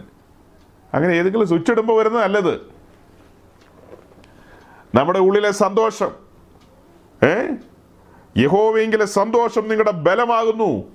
ആ രക്ഷയിലെ സന്തോഷം. എന്റെ ധ്യാനത്തെങ്കിൽ തീ കത്തണം. ഞാൻ എന്താ ധ്യാനിക്കുന്നത്? ക്രൂശിനെയല്ലേ ധ്യാനിക്കുന്നത്? ഞാൻ എന്റെ കർത്താവിനെ ധ്യാനിക്കുകയാണ്. അവൻ എനിക്ക് വേണ്ടി ചെയ്ത വൻകാര്യങ്ങൾ. അവന്റെ മഹത്വത്തെയും വല്ലഭത്വത്തെയും ഞാൻ ഓർക്കുകയാണ്. അതാണ് സത്യാരാധന. സത്യാരാധനയിൽ എന്തെങ്കിലും ലഭിക്കാൻ വേണ്ടിയല്ല. അത് ആരാധനയല്ല. അങ്ങനത്തെ ആരാധനയൊന്നും ആരാധനയല്ല. എന്തെങ്കിലും കാര്യങ്ങൾ നമുക്ക് ലഭിക്കാൻ വേണ്ടിയല്ല ദൈവത്തെ ആരാധിക്കുന്നത്. അവൻ ദൈവമാകെ കൊണ്ട് അവൻ ആരാധനയ്ക്ക് യോഗ്യനായതുകൊണ്ട് അവൻ സകല സ്തുതിക്കും പ്രശംസയ്ക്കും മീതെ ഉയർന്നിരിക്കുന്നവനായതുകൊണ്ട് നാം അവനെ ഹൃദയംഗമമായി ആരാധിക്കണം. നാം അവനെ സ്തുതിക്കണം. സ്തുതിക്കുന്നത് നേരുള്ളവർക്ക് ഉചിതമാണ്. സൈന്യങ്ങളുടെ ദൈവമായ യഹോവ ഇസ്രായേലിന്റെ പരിശുദ്ധൻ സ്തുതികളിൽ മേൽ വസിക്കുന്നവൻ. അതറിയാവുന്നവരായി ഈ ഒത്തുകൂടിയിരിക്കുന്നത്. ഈ മുൻനിരയിൽ ശുശ്രൂഷിക്കുന്നവർ അതറിയാവുന്നവരാണ്. അതുകൊണ്ടാണ് അവർ അങ്ങനെ തന്നെ എടുത്തു പറയുന്നത്. എന്താ അവർ പറയുന്നത്? സകല പ്രശംസയ്ക്കും സ്തുതിക്കും മീതെ ഉയർന്നിരിക്കുന്ന നിന്റെ മഹത്വമുള്ള നാമം. സകല പ്രശംസയ്ക്കും സ്തുതിക്കും മീതെ ഉയർന്നിരിക്കുന്ന നാമമുള്ളവൻ. അങ്ങനെയെല്ലാം പറഞ്ഞ് താഴേക്ക് വരിക. അങ്ങനെയെല്ലാം പറഞ്ഞ് താഴേക്ക് വന്നു കഴിഞ്ഞിട്ട് ഇനി ഒൻപതാം അധ്യായത്തിന്റെ മറ്റൊരു പ്രസക്തി ഞാൻ നിങ്ങളുടെ മുമ്പിൽ വെക്കുക. ഒൻപതാം അധ്യായത്തിൽ ചില സ്മരണകൾ ഇരമ്പുകയാണ്. പ്രവാസത്തിൽ നിന്ന് മടങ്ങി വന്നവർ പ്രവാസത്തിൽ നിന്ന് മടങ്ങി വന്നവർ വന്ന വഴികളെ ഓർക്കുകയാണ്. തങ്ങളുടെ പിതാവായ അബ്രഹാമിനെ ഊരിൽ നിന്ന് പുറപ്പെടുവിച്ച സമയം മുതൽ ദൈവം അവരെ നടത്തിയ വിധങ്ങൾ ഒന്നൊന്നായി അവർ ഓർക്കുകയാണ്. ഈ ഒൻപതാം അധ്യായം നെടുനീളെ അത് എഴുതി വെച്ചിരിക്കുകയാണ്. തങ്ങളുടെ പിതാവായ അബ്രഹാമിനെ ഊരിൽ നിന്ന് പുറപ്പെടുവിക്കുകയാണ്. കൽദയ പട്ടണമായ ഊരിൽ നിന്ന് പുറപ്പെടുവിച്ച് ദൈവത്തിന്റെ ഹിതത്തിന് വേണ്ടി അവനെ മുൻപോട്ട് കൊണ്ടുപോവുകയാണ്. അങ്ങനെ കൊണ്ടുപോയി അത് തന്നെയല്ല അതിലെ ഒരു വാക്യം എട്ടാം വാക്യത്തിലെ അവസാന ഭാഗത്ത് എഴുതിയിരിക്കുന്ന അതൊന്ന് ശ്രദ്ധിക്കേണ്ടതാ. നീ നീതിമാനാകയാൽ നിന്റെ വചനങ്ങളെ നിവർത്തിച്ചിരിക്കുന്നു എന്ന്. ഇതേ കാര്യം ദാനിയലിന്റെ പുസ്തകത്തിലുണ്ട്. ഞങ്ങളുടെ ദൈവമായ ഹോവ താൻ ചെയ്യുന്ന സകല പ്രവൃത്തിയിലും നീതിമാനാകുന്നു. അതേ കാര്യം ഇവിടെ നെഹമ്യാവും പറയാണ്. നീ നീതിമാനാകിയാൽ നിന്റെ വചനങ്ങളെ നിവർത്തിച്ചിരിക്കുന്നു. ഇതേ വാക്യം തന്നെ മറ്റൊരു ഭാഗത്തുണ്ടല്ലോ. ഒരു നിമിഷം ഞാൻ ആ വാക്യം ഇവിടെ നിന്ന് എടുത്തോട്ടെ? യെസ് അതിന്റെ മുപ്പത്തിമൂന്നാമത്തെ വാക്യം. ഒൻപതാം അധ്യായത്തിന്റെ മുപ്പത്തിമൂന്നാം വാക്യം ഒന്ന് വായിച്ചേ. ഷിജു പാസ്റ്റേ ആ വാക്യം അണ്ടർലൈൻ ചെയ്യേണ്ട വാക്യമാണ്. ഒൻപതിന്റെ മുപ്പത്തിമൂന്ന്. Chapter nine verse thirty three എന്നാൽ ഞങ്ങൾക്ക് ഭവിച്ചതിലൊക്കെയും നീ നീതിമാൻ തന്നെ നീ വിശ്വസ്തത കാണിച്ചിരിക്കുന്നു. ഞങ്ങളോ ദുഷ്ടത പ്രവർത്തിച്ചിരിക്കുന്നു. ഇങ്ങനെയൊക്കെ നമുക്ക് പറയാൻ കഴിയുമോ വലിയ പ്രതിസന്ധിയിലൂടെ നടന്നു വന്ന മനുഷ്യർ വലിയ പ്രതിസന്ധിയിലൂടെ. ചിന്തിക്കാൻ പോലും പറ്റാത്തത്ര പ്രതികൂലങ്ങളിലൂടെ കടന്നു വന്നു. അങ്ങനെ കടന്നു വന്നിട്ട് ആ ചരിത്രങ്ങളെയെല്ലാം സ്മരിക്കുകയാണ്. ഈ ഒൻപതാം അധ്യായം മുഴുവനും ആ ചരിത്ര സ്മരണകളാണ്. അവർ കടന്നുപോയ ഓരോരോ വഴികൾ ഓരോരോ കാര്യങ്ങൾ. ചെങ്കടലിന്റെ കര അവിടെ വരുന്നുണ്ട്. മരുഭൂമി അവിടെ വരുന്നുണ്ട്. അങ്ങനെ അവർക്ക് രാജ്യം യഥാസ്ഥാനപ്പെടുത്തിയ കാര്യങ്ങൾ എന്തെല്ലാം കാര്യങ്ങൾ എഴുതിയിരിക്കുന്നത് അതെല്ലാം പറഞ്ഞു കഴിഞ്ഞിട്ട് അവരുടെ ജീവിതത്തിൽ സംഭവിച്ച ഈ കാര്യങ്ങളെ എല്ലാം മുൻനിർത്തിക്കൊണ്ട് പറയാണ് എന്നാൽ ഞങ്ങൾക്ക് ഭവിച്ചതിലൊക്കെയും നീ നീതിമാൻ തന്നെ. ദൈവത്തെ കുറ്റപ്പെടുത്തുന്നില്ല.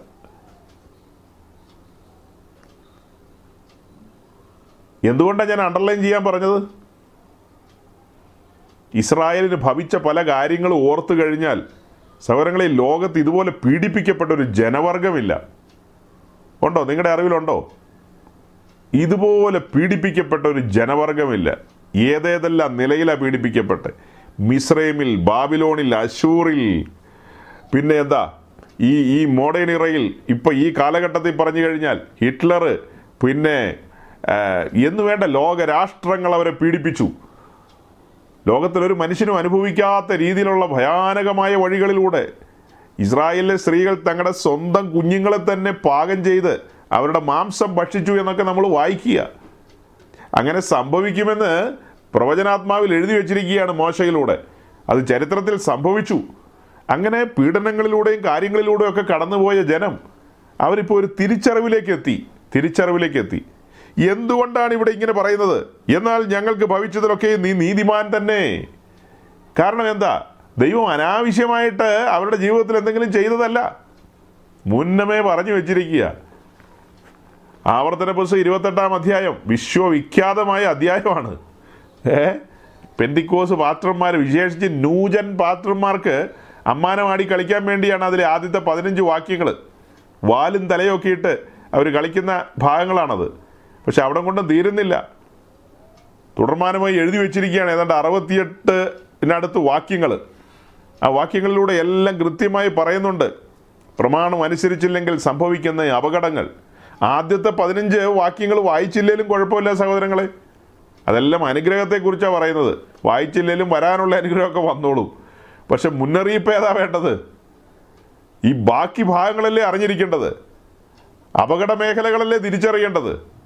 ഇന്നിന്ന കാര്യങ്ങൾ ചെയ്താൽ ദൈവകോപം നിന്റെ മേൽ വരുമെന്നുള്ള ആ കാര്യങ്ങൾ തിരിച്ചറിയാതെ തിരിച്ചറിയാതെ തിരിച്ചറിയാതെയല്ലേ അപകടത്തിൽ പോയി ചാടുന്നത്? എന്തുകൊണ്ടാണ് നമ്മളിവിടെ സമാഗമന കൂടാരം ധ്യാനിച്ചത്? അത് ചരിത്രത്തിൽ പ്രസക്തിയുള്ള വിഷയമായതുകൊണ്ടാണ്. നമ്മൾ കൂടുതൽ സമയം അതിന്റെ പ്രാകാരത്തിലിരിക്കുന്ന യാഗപീഠത്തിന്റെ ചോട്ടിൽ നിൽക്കാൻ കാരണം എന്താ? അത് ഏറ്റവും ശ്രേഷ്ഠമേറിയതും ഗംഭീരവും ഗൗരവമായ വിഷയമായതുകൊണ്ടാണ് ആ കാര്യങ്ങളെക്കുറിച്ച് പറഞ്ഞ് മുന്നോട്ട് പോയ കൂട്ടത്തിൽ നമ്മൾ അഹ്റോന്റെ മൂത്ത രണ്ട് പുത്രന്മാരെ എന്തുകൊണ്ട് സ്മരിച്ചെന്ന് ചോദിച്ചാൽ ചരിത്രത്തിൽ ഇടം പിടിച്ചവർ അവർ രണ്ടുപേരും നാദാബും അബീഹുവും. അത് കഴിഞ്ഞിട്ടുള്ള ആൾക്കാർ രണ്ടുപേരുമാണ് ഇലയാസറും ഇതാമാറും ഇലയാസറിനെ ഇതാമാറിനെയും അറിഞ്ഞില്ലെങ്കിൽ സാരമില്ല. നാദാബിനെ അബിഹുവിനെ നമ്മൾ അറിയണം. നമ്മുടെ മുൻഗാമികളാണ് അവർ. അവർ നമുക്ക് മുന്നമേ അത്യുന്നതന്റെ സന്നിധിയിൽ പരിമളധൂപം അർപ്പിക്കാൻ കടന്നുപോയവരാണ്. പക്ഷെ ഒരബദ്ധം പറ്റി. യാഗപീഠത്തിൽ നിന്നുള്ള തീക്ക് പകരം അന്യാഗ്നി വെളിയിൽ നിന്നുള്ള അഗ്നി കൊണ്ടുവന്ന് കത്തിച്ചു. ധൂപമൊക്കെ അർപ്പിച്ചു. പക്ഷേ അഗ്നി മാറിപ്പോയി. ഈ തലമുറയിൽ നമുക്ക് സംഭവിക്കാവുന്ന അപകടമല്ലേ അത്? ആവർത്തന ഇരുപത്തെട്ടിന്റെ ഒന്ന് മുതൽ പതിനാല് വരെയുള്ള വാക്യങ്ങൾ അറിഞ്ഞില്ലെങ്കിലും കുഴപ്പമില്ലെന്നേ. ബാക്കി വാക്യങ്ങൾ അറിഞ്ഞിരിക്കണമായിരുന്നു ഇസ്രായേൽ. ശ്രദ്ധിക്കണമായിരുന്നു. മുന്നറിയിപ്പുകളാണ് മുന്നറിയിപ്പുകൾ. അതിനെ അവഗണിക്കരുത്. ചരിത്രത്തിൽ സ്ഥാനം പിടിച്ച കപ്പലല്ലേ ടൈറ്റാനിക്ക് എന്താ? മുന്നറിയിപ്പുകളെ അവഗണിച്ചു. ഇവിടെ എഴുതിയിരിക്കുന്ന കാര്യങ്ങൾ ഇസ്രായേൽ മറന്നു കളഞ്ഞു അല്ലെങ്കിൽ ഗൗരവം കൊടുത്തില്ലെന്നേ. അതിനൊന്നും വലിയ ഗൗരവമൊന്നും കൊടുത്തില്ല. അതൊക്കെ അങ്ങനെ പണ്ടങ്ങാണ്ട് മോച വഴിയൊക്കെ എഴുതി വെച്ചു എന്നൊക്കെ ചിന്തിച്ച് കാണും. പക്ഷെ പണ്ടങ്ങാനും ഒന്നുമല്ല. ജീവനുള്ള ദൈവം. ദൈവത്തിന് പണ്ടങ്ങാനും ഒന്നുമില്ല. തന്റെ വചനങ്ങൾ ലൈവാണ് എപ്പോഴും. തന്റെ പ്രമാണങ്ങൾ അനുസരിക്കുമോ ഇല്ലയോ എന്ന് അവൻ നോക്കിക്കൊണ്ടിരിക്കുകയാണ്. ഇസ്രായേലിന് ഈ കനാൻ എന്ന് പറയുന്ന ദേശം അവകാശമായി കിട്ടാൻ വല്ല യോഗ്യതയുണ്ടോ? ഒരു യോഗ്യതയില്ല. എഴുതി വെച്ചിരിക്കുക. കൃത്യമായി എഴുതി വെച്ചിരിക്കുക. ആ ദേശത്ത് പാർത്ത ജനത്തിന്റെ അകർത്യ നിമിത്തം ആ ജനത്തെ ഈ ദേശം ഛർദ്ദിച്ച് കളഞ്ഞെന്നാണ്. ഒമിറ്റ് ചെയ്തെന്ന്. അവിടെ താമസിച്ചിരുന്ന കനാനിലെ ഇത്തിരി യബൂസിരി അമോനിരെയൊക്കെ ദേശം ഒമിറ്റ് ചെയ്ത് കളഞ്ഞു ഛർദ്ദിച്ച് കളഞ്ഞു. എന്നിട്ടാണ് ഒരു യോഗ്യതയില്ലാത്ത ഇസ്രായേലിനെ അവിടെ പ്രതിഷ്ഠിച്ചത്. അവരോ തന്റെ പ്രമാണങ്ങളെ അനുസരിച്ചില്ല. അവർ ആദ്യത്തെ പതിനാല് വാക്യങ്ങളിൽ രസിച്ചു. ഓർഗനൊക്കെ വെച്ച് അരപ്പിച്ചോണ്ടിരുന്നു. അത്ര തന്നെ. തന്റെ പ്രമാണങ്ങൾ അന്വേഷിച്ചില്ലെന്നേ. അവർ വിചാരിച്ചിരുന്നത് ഉണർവെന്ന് പറഞ്ഞാൽ ഓർഗന്റെ ശബ്ദത്തിൽ തുള്ളുന്നതാന്ന. അങ്ങനെയല്ല അക്കവെട്ട് നിരത്തി എഴുതി തന്ന കാര്യങ്ങൾ പാലിക്കേണ്ട കാര്യങ്ങളാണ്. ദൈവസനത്തിൽ എങ്ങനെ വർത്തിക്കണം എന്നുള്ള കാര്യങ്ങളാണ് എഴുതി വച്ചിരിക്കുന്നത്. ആ കാര്യങ്ങളെയെല്ലാം അവഗണിച്ചുകൊണ്ടൊരു ജീവിതം നയിച്ചു. ഉഗ്രശക്തിയുള്ള ജാതികൾ അവരെ പിടിച്ചുകൊണ്ടുപോയി. ഒരു ദയയും കാണിക്കാത്തവർ. ദിനവൃത്താന്ത പുസ്തകത്തിൽ അങ്ങനെ എഴുതിയിരിക്കുന്നത്. ഒരു ദയയും കാണിക്കാത്ത ജാതികൾ അവരെ അവരെയും അവരുടെ വൃദ്ധന്മാരെയും അവരുടെ സ്ത്രീകളെയും അവരുടെ കുഞ്ഞുങ്ങളെയും എല്ലാം പിടിച്ചുകൊണ്ട് പോയി ഒരു ദയയും കാണിക്കാത്തവർ. പിടിച്ചുകൊണ്ട് പോയി പിന്നീട് സംഭവിച്ചതെല്ലാം ഭയാനകമായ കാര്യങ്ങളാണ്. ഒരു പ്രവാസം മാത്രമല്ല ഇസ്രായേലിന്റെ ചരിത്രത്തിൽ എന്തെല്ലാം കാര്യങ്ങൾ കിടക്കുന്നു? ഓക്കെ ഇത് ഈ എഴുപത് വർഷത്തെ ബാബേൽ പ്രവാസത്തിന് ശേഷം മടങ്ങി വന്നവർ പറഞ്ഞ കാര്യങ്ങളാണ്. അതിനുശേഷം പലതും സംഭവിച്ചിട്ടുണ്ട്. എന്നാൽ ആ വാക്യത്തെ ഞാൻ പുറത്തെടുക്കുകയാണ്. എന്നിട്ട് വായിക്കുകയാണ്. മുപ്പത്തിമൂന്നാം വാക്യം. എന്നാൽ ഞങ്ങൾക്ക് ഭവിച്ചതിലൊക്കെയും നീ നീതിമാൻ തന്നെ. ദൈവം എന്താ നീതി ചെയ്തത്? മുന്നമ്മേ പറഞ്ഞിട്ടുണ്ട്. ശപത്ത് ആചരിക്കണമെന്ന്. ശപത്ത് ആചരിക്കണമെന്ന് പറഞ്ഞിട്ട് വേണ്ട വിധത്തിൽ ശപത്ത് ആചരിച്ചില്ല. അതുകൊണ്ട് ദൈവം എന്ത് ചെയ്തു? കണക്ക് കൂട്ടി വരുമ്പോൾ എഴുപത് വർഷക്കാലത്തെ ശവത്ത് ആചരിക്കേണ്ടതുണ്ട്. ഇസ്രായേലിനെ അവിടെ നിന്ന് ചെവിക്ക് പിടിച്ച് പുറത്താക്കിയിട്ട് ദേശം ശബത്ത് ആചരിക്കാനായിട്ട് ശബത്ത് ആചരിക്കാൻ വേണ്ടിയിട്ട് ദേശത്തെ സ്വതന്ത്രമായി വിട്ടു.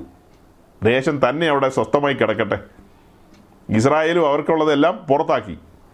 ഇസ്രായേലിനെയും അവർക്കുള്ളതിനെയെല്ലാം പുറത്താക്കിയിട്ട് ദേശം സ്വസ്ഥത ആചരിച്ചു. ദൈവം പറഞ്ഞ പ്രമാണങ്ങൾ അനുസരിക്കാൻ അവർക്ക് ബാധ്യതയുണ്ടെന്നേ. അവർ ബാധ്യസ്ഥരാണ്. കാരണം ദൈവത്തിന്റെ നന്മകളാണ് അവർ അനുഭവിക്കുന്നത്. അവർക്കൊരു യോഗ്യതയില്ല. യാതൊരു യോഗ്യതയില്ല. മെസോപ്പൊട്ടോമിയിൽ കിടന്ന് അബ്രഹാമിന്റെ കൊച്ചുമക്കൾ ഏ? അവരെ വല്ല കൽദയരുടെ പട്ടണമായ ഊരിലോ അതിലിതിലൊക്കെ ചുറ്റിക്കറങ്ങി നടക്കേണ്ട ആൾക്കാരാണ്. പക്ഷെ ദൈവം അവരെ പുറപ്പെടുവിച്ചുകൊണ്ട് വന്ന് ഈ കനാന്റെ നന്മകൾ ഏ? അവരുടെ ഭാഷയിൽ പറഞ്ഞാൽ കനാന്റെ നന്മകൾ അനുഭവിക്കുവാനുള്ള അവസരം കൊടുക്കുകയാണ്. കനാന്റെ നന്മകൾ അനുഭവിക്കുവാനുള്ള. ആ അവസരങ്ങളൊക്കെ കിട്ടി. അതെല്ലാം ലഭിച്ച് ഇവിടെ ഈ ഒമ്പതാം അധ്യായത്തിലുണ്ട് അതൊക്കെ.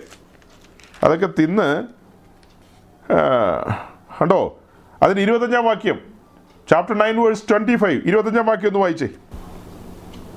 ഉറപ്പുള്ള പിടിച്ച് എല്ലാ നല്ല വസ്തുക്കളും വീടുകളും കിണറുകളും വലിയ തോട്ടങ്ങളും കൈവശമാക്കി അവർ തിന്ന് തൃപ്തിപ്പെട്ട് പുഷ്ടിയുള്ളവരായി വലിയ നന്മയിൽ സുഖിച്ചുകൊണ്ടിരുന്നു.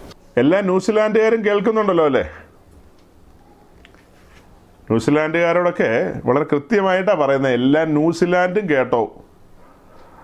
അതിന്റെ ഒടുവിലേക്ക് വരുമ്പോൾ വായിക്കുകയാണ്. അവർ തിന്ന് തൃപ്തിപ്പെട്ട് പുഷ്ടിയുള്ളവരായി നിന്റെ വലിയ നന്മയിൽ സുഖിച്ചുകൊണ്ടിരുന്നു. എന്നിട്ട് ഇരുപത്താറാം വാക്യം തുടങ്ങുന്നത് എങ്ങനെയാണെന്നറിയാവോ? എന്നിട്ടും അവർ അനുസരണക്കേട് കാണിച്ച് നിന്നോട് മത്സരിച്ച് നിന്റെ ന്യായപ്രമാണം തങ്ങളുടെ പുറകിൽ എറിഞ്ഞു കളഞ്ഞു അവരെ നിങ്കലേക്ക് തിരിപ്പാൻ അവരോട് സാക്ഷ്യം പറഞ്ഞതിന്റെ പ്രവാചകന്മാരെ അവർ കൊന്ന് മഹാകോപഹേതുക്കൾ ഉണ്ടാക്കിയെന്ന് എന്തൊരു സ്വഭാവമായത്? ഇരുപത്തഞ്ചാം വാക്യത്തിൽ എന്താ കാണുന്നത്?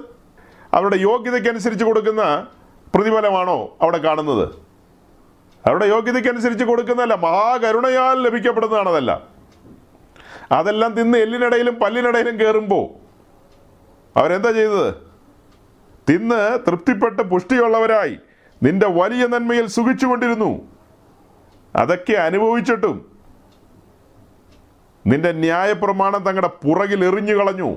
പ്രമാണം പുറകിൽ എറിഞ്ഞു കളഞ്ഞ ഒരു കാലമാണിത്. പ്രമാണം പുറകിൽ എറിഞ്ഞു കളഞ്ഞൊരു കാലം. സൗരങ്ങളെ ഞങ്ങളിങ്ങനെ ഇന്നലെ ചിന്തിച്ചു വന്നപ്പോൾ രണ്ട് ദിനവൃത്താന്തം മുപ്പത്തിനാലാം അധ്യായത്തിലെ മുപ്പത്തിനാലും മുപ്പത്തഞ്ചും രണ്ട് ചാപ്റ്റർ വെച്ചുകൊണ്ട് ഉണർവുമായി ബന്ധപ്പെട്ട ചില കാര്യങ്ങളാണ് പറഞ്ഞത്. നമ്മളിവിടെ ഒരു മൂന്ന് നാല് ആഴ്ച മുമ്പോ മൂന്നോ നാലോ ആഴ്ചകൾക്ക് മുമ്പ് കണ്ട ആ ഭാഗം എടുത്ത് ജസ്റ്റ് സംസാരിച്ചു പോയിട്ടുണ്ട്. അപ്പോൾ അവിടെ യോശിയാവ് എന്ന് പറയുന്ന രാജാവിനെ ദൈവം എഴുന്നേൽപ്പിക്കുകയാണ് തെക്കേ ദേശത്ത് യഹൂദയിൽ. അവൻ കാര്യങ്ങളെ ക്രമീകരിക്കുകയാണ് പുനഃക്രമീകരിക്കുകയാണ്. ആലയൊക്കെ തുറന്നു അടഞ്ഞു പോയിരുന്ന എരിശിലേം ദേവാലയമൊക്കെ തുറന്നു. അങ്ങനെ അവിടെ ശുശ്രൂഷകൾ ക്രമത്തിലാക്കി. സകല കാര്യങ്ങളും അവൻ ദേശത്തെ വെടിപ്പാക്കി എരിശിലേമിനെ വെടിപ്പാക്കി ആലയത്തെ വെടിപ്പാക്കി എല്ലാം കഴിഞ്ഞ് ചരിത്രത്തിൽ ഒരു പെസക ആചരിക്കാൻ തുടങ്ങിയാണ്. ചരിത്രത്തിലെ ഒരു പെസക. അതിന്റെ മുപ്പത്തഞ്ചാം അധ്യായത്തിൽ എഴുതിയിരിക്കുന്നത് ഇതുപോലൊരു പെസക. ശമുവേലിന്റെ കാലം മുതൽ ഇന്ന് വരെ ഇങ്ങനെ ഒരു പെസക ഇസ്രായേൽ ആചരിച്ചിട്ടില്ലെന്ന്. ചരിത്രത്തിൽ ഇതുപോലൊരു പെസക ആചരിച്ചിട്ടില്ല. അതുപോലെ തന്നെ ഈ നെഹമ്യാവിന്റെ പുസ്തകത്തിൽ നമ്മൾ വായിച്ചിട്ടുണ്ട്. എട്ടാം അധ്യായത്തിന്റെ പതിനേഴാം വാക്യത്തിൽ നമ്മൾ വായിച്ചതാണ്. അതായത് നൂന്റെ മകനായ യോശുവായുടെ കാലം മുതൽ ഇന്ന് വരെ ഇതുപോലൊരു കൂടാരപ്പെരുന്നാൾ ആഘോഷിച്ചിട്ടില്ലെന്ന്. യഹോവയുടെ ഏഴ് ഉത്സവങ്ങളിൽ ഒന്നാമത്തെ ഉത്സവമാണ് പെസക തലമുറ തലമുറയായ ചട്ടമാണത്. നമ്മൾ ഏതൊരു സമയത്ത് ഏഴ് ഉത്സവങ്ങൾ ഇവിടെ ധ്യാനിച്ചിട്ടുണ്ട്. നിങ്ങൾ ഓർക്കുന്നുണ്ടോ എന്ന് എനിക്കറിയില്ല. രണ്ടോ മൂന്നോ മാസം പിന്നിലെങ്ങാണ്ടാന്ന് തോന്നുന്നു. അതെന്തോ കാരണത്താലാണ് നമ്മൾ അന്ന് അല്ല കഴിഞ്ഞ വർഷം ഈസ്റ്ററിന്റെ സമയത്തോ ഈസ്റ്ററോ പെസകായോ അതിന്റെ സമയത്തും കണ്ടാന്ന് തോന്നുന്നു. ഒരു വർഷം ആയിരുന്നു എനിക്ക് തോന്നണേ. ഒരു വർഷം പോയത് അറിഞ്ഞില്ല എന്റെ പൊന്നെ. എന്നാ സ്പീഡിലാണ് പോകുന്നത് ഞാനത് അന്ന് കുറിച്ച് വെച്ച ചില കുറിപ്പുകൾ പോലും ഇപ്പം ഈ ഇപ്പോഴും ഇരിപ്പുണ്ട് എന്റെ ഇവിടെ ഏഴ് ഉത്സവങ്ങളെക്കുറിച്ച് ഓടിച്ചു പറഞ്ഞതാണെന്ന്. എന്തോ കാരണത്താലാണത് പറഞ്ഞത്. എന്താ സാഹചര്യം ഞാൻ ഓർക്കുന്നില്ല. സി നോക്കണം അതിൽ സീരിയസ് ആണ് ഏഴ് ഉത്സവങ്ങളും. ഒന്നാമത്തെ ഉത്സവം പെസക തലമുറ തലമുറയായിട്ടുള്ള ചട്ടമാണത്. ശമുവേലിന്റെ കാലം മുതൽ ഇന്ന് വരെ അത് ഫലപ്രദമായിട്ട് പെസയെ ആചരിച്ചിട്ടില്ലെന്ന്. തട്ട് കിട്ടി പ്രവാസത്തിലേക്ക് പോകുന്നതിന് മുമ്പ് യോശിയാവ് പെസയെ ആചരിച്ചത്. അങ്ങനെ ഒരു പെസകൊക്കെ ആചരിച്ചതിന് ശേഷം പിന്നീട് വന്ന രാജാക്കന്മാർ അതിനെ മറിച്ചു കളഞ്ഞു. പിന്നീട് വന്ന രണ്ട് രാജാക്കന്മാർ അതിനെ രണ്ട് രാജാക്കന്മാരല്ല പിന്നീട് വന്ന രണ്ട് രാജാക്കന്മാർ അതിനെ മറിച്ചു കളഞ്ഞു. പിന്നീട് സംഭവിച്ച പ്രവാസമാണ് അപ്പം നിങ്ങൾ എപ്പോഴും ഓർക്കേണ്ട ഒരു കാര്യമുണ്ട്. ഈ രണ്ട് കാര്യം ഞാൻ ഇന്ന് ഈ ഈ സൺഡേ മീറ്റിങ്ങിൽ ഞാൻ പറയുകയാണ്. നെക്സ്റ്റ് സാറ്റർഡേ ഞാനത് പറഞ്ഞോളാം. എല്ലാവരുടെയും ഒരു തെറ്റിദ്ധാരണയാണ്. ആ പാസ്റ്റർക്കെല്ലാം അറിയാം ഈ പാത്രക്കെല്ലാം അറിയാം. ആര് പറഞ്ഞു? ഒരു പാസ്റ്റർക്കും എല്ലാം അറിയില്ലെന്നേ. ആ പാസ്റ്റർ ഇപ്പോൾ ഏറ്റവും കൂടുതൽ ഭയങ്കര പോപ്പുലാരിറ്റി ഉള്ള എന്നാ പോപ്പുലാരിറ്റി പോപ്പുലാരിറ്റി ഉണ്ടെങ്കിലും ആ വിദ്വാന് പല കാര്യങ്ങളും അറിയില്ലെന്നേ. പല കാര്യങ്ങളും പുള്ളി അറിയില്ല. പുള്ളി എല്ലാം ലാഘവത്തോടെ പറയുന്നത്? അതൊന്നും കുഴപ്പമില്ല ഇതൊന്നും കുഴപ്പമില്ല. അങ്ങനെയൊന്നും ബൈബിളിലുണ്ടോ? അങ്ങനെ വാക്യമുണ്ടോ എന്നൊക്കെ ചോദിക്കുന്നത് പുള്ളിക്കെല്ലാം മനസ്സിലായിട്ടില്ലെന്ന്. നൂന്റെ മകനായ യോശുവയുടെ കാലം മുതൽ ഇന്ന് വരെ ഇങ്ങനെ ഒരു കൂടാര പെരുന്നാൾ ആഘോഷിച്ചിട്ടില്ലെന്ന്. അതിനിടയിൽ എത്ര മഹാരഥന്മാർ കടന്നുപോയി. അവരാരെങ്കിലും ഓർത്തോ ഇത്? ശമുവേലിന്റെ കാലം മുതൽ ഇന്ന് വരെ അഥവാ യോശിയാവിന്റെ കാലം വരെ ഇതുപോലൊരു പെസക അറുത്തിട്ടില്ലെന്ന്. ഇങ്ങനെ ഒരു പെസക അറുത്തിട്ടില്ല ചട്ടപ്രകാരം ഒരു പെസക അറുത്തിട്ടില്ല. ആഭിമാസം പത്താം തീയതി ആടിനെ മേടിക്കണം. പതിനാലാം തീയതി ആടിനെ അറുക്കണം. അറുക്കണം അതിന്റെ രക്തം തളിക്കണം തോൽ ഉരിക്കണം മാംസം തീയിൽ ചുടണം കയ്പ് ചീരയോടുകൂടെ ഭക്ഷിക്കണം. പിന്നെ പുളിപ്പില്ലാത്ത അപ്പം അതിന്റെ കൂട്ടത്തിൽ ഉണ്ടായിരിക്കണം. പെസകായോട് ചേർന്ന് ചേർന്നുള്ള അടുത്ത ഉത്സവമാണ് പുളിപ്പില്ലാത്ത അപ്പത്തിന്റെ ഉത്സവം. അത് ഒഴിവാക്കാൻ പറ്റില്ല. രണ്ടും ചേർന്നുള്ളതാ. അപ്പോൾ കയ്പ് ചീര കിട്ടാനില്ല ഇപ്പോൾ കിട്ടാനില്ലെങ്കിൽ എന്ത് ചെയ്യും? ഉള്ളത് വെച്ച് അഡ്ജസ്റ്റ് ചെയ്യാം. അങ്ങനെയാണ് ഈ പറഞ്ഞ കാലങ്ങളിലൊക്കെ എന്തെങ്കിലുമൊക്കെ ചെയ്ത് കാണുമായിരിക്കും. ചിലരൊന്നും ചെയ്ത് കാണില്ല. ചിലരൊക്കെ പെസകായോടുള്ള ബന്ധത്തിൽ എന്തെങ്കിലും ആടിന് വരെ കോഴീനെങ്കിലും അറുത്ത് കാണും.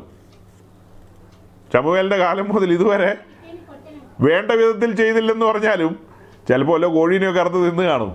ചിലർ ആടിനെയൊക്കെ അറുത്ത് കാണും. തീയിൽ ചുടണമെന്നൊക്കെ പറയുമ്പോൾ ഓ ഇപ്പം തീയിൽ ചുടാൻ പോവുക അതൊക്കെ മോജയുടെ കാലത്തൊക്കെ പറഞ്ഞ കാര്യങ്ങളാണ് അതെല്ലാം ഇപ്പം ഇന്നും ഈ മോഡേൺ ഈ കാലത്ത് ഈ കാലത്തും അങ്ങനെ തന്നെ തീയിൽ തന്നെ ചുടണമെന്നൊക്കെ ചോദിച്ചാൽ വിഷമിച്ച് പോവുള്ളൂ. അല്ല അത് നമുക്കും അങ്ങനെ തന്നെ ബാധകമാണോ എന്നൊക്കെയാ ചിലർ ചോദിക്കുന്നത് ഈ പറഞ്ഞതിന്റെ ലളിതമായ ഉത്തരം ഇത്രയേ ഉള്ളൂ. നമ്മൾ അഭയം ചൊല്ലുന്ന ഉപദേശിമാർക്ക് ചിലപ്പോൾ പല കാര്യങ്ങളും മറഞ്ഞിരിക്കും. അവർക്ക് മറഞ്ഞിരിക്കും. അവർ ഫലപ്രദമായി പെസക അറക്കുന്നവരായിരിക്കില്ല. അല്ലെങ്കിൽ അവർ ഫലപ്രദമായി പെരുന്ന പെരുന്നാൾ ആചരിക്കുന്നവരായിരിക്കില്ല. എന്ന് പറഞ്ഞാൽ അല്ല ഇപ്പൊ കൂടാര പെരുന്നാൾ ഉണ്ടോന്നായിരിക്കും ചിലർ ചിന്തിക്കുന്നത് അതിന്റെ അർത്ഥം മനസ്സിലായോ പറഞ്ഞതിന്റെ ദൈവവചനത്തിന്റെ ഗഹനമായ മർമ്മങ്ങൾ ഗഹനമായ മർമ്മങ്ങൾ. അതിലേക്കാണ് നമ്മൾ പതിമൂന്നാം അധ്യായത്തിലേക്ക് പോകുന്നത് നെഹമ്യാവിന്റെ. പക്ഷെ ഇന്നിപ്പോ ഞാൻ ഉദ്ദേശിച്ച പോലെ പോവില്ല. നമുക്ക് ആ ഒരു അധ്യായം അടുത്ത ദിവസത്തേക്ക് വെക്കാം. ഗഹനമായ കാര്യങ്ങളാണെന്നേ. പലരും ഉപദേഷ്ടാക്കന്മാരാകുകയാണ് അവർക്ക് അറിയാത്ത വിഷയങ്ങളെക്കുറിച്ച് അവർ അഭിപ്രായം പറയാ. ഇവിടെ പൂർവന്മാർ ചില വിഷയങ്ങൾക്കൊക്കെ അടിത്തറ ഇട്ടിട്ടുണ്ട്. ചില ചില കാര്യങ്ങൾക്കൊക്കെ കൃത്യമായി അടിത്തറ ഇട്ടിട്ടുണ്ട്. ഇപ്പൊ കടന്നു വന്നിട്ട് അതിനെയൊക്കെ മറിക്കാൻ നോക്കിക്കഴിഞ്ഞാൽ എങ്ങനെ ശരിയാവും? അങ്ങനെ വാക്യമുണ്ടോ? ഇങ്ങനെ വാക്യമുണ്ടോ എന്നൊക്കെ ചോദിച്ചു വന്ന? സുഹൃത്തെ പുതിയ നിയമ ക്രിസ്ത്യാനിത്വം നിലനിൽക്കുന്നത് വാക്യത്തിന്റെ അടിസ്ഥാനത്തിലല്ല വെളിപ്പാടിലാണ്. ഈ വരികൾക്കിടയിൽ നമ്മൾ വായിച്ചെടുക്കുന്ന കാര്യങ്ങളുണ്ട്. അത് ദൈവശബ്ദമായിട്ട് പരിണമിക്കും. ദൈവശബ്ദമായിട്ട് പരിണമിക്കും അതല്ല. ദൈവം നമ്മോട് ഇടപെടുന്ന മേഖലകളുണ്ട് ഇതിനകത്ത്. അത് തിരിച്ചറിയണം. നാം അത് തിരിച്ചറിയണ്ടേ.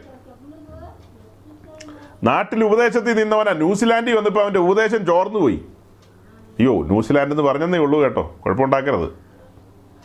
നാട്ടിലേക്ക് ഉപദേശത്തിൽ നിന്നതാ. പക്ഷേ മഞ്ഞ് പെയ്യുന്ന രാജ്യങ്ങളിൽ വന്നപ്പോ ഇവിടെ എല്ലാവരും ഇങ്ങനെയാ. ആയിക്കോട്ടെ. മഞ്ഞ് പെയ്യുന്ന രാജ്യങ്ങളിൽ നല്ല തണുപ്പാണല്ലോ.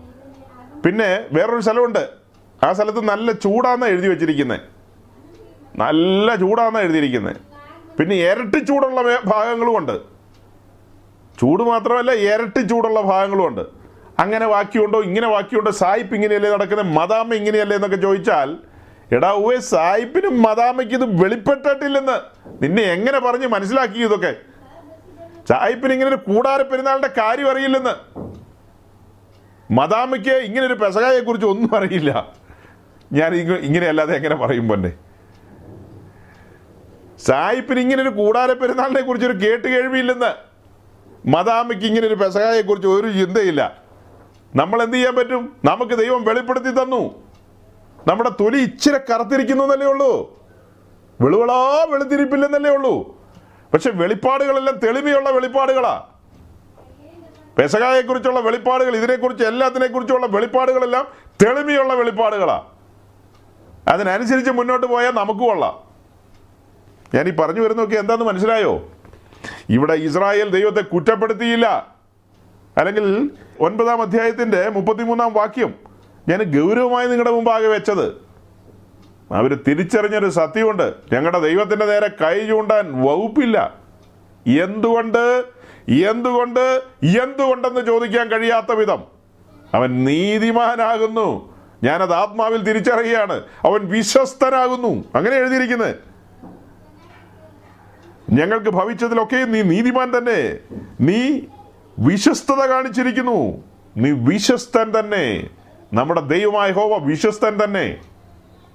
അവന്റെ വിശ്വസ്തതയ്ക്കൊന്നും ഭംഗം വന്നിട്ടില്ല. നാമോ അവന്റെ പ്രമാണങ്ങളെ പുറകിൽ എറിഞ്ഞു കളഞ്ഞു.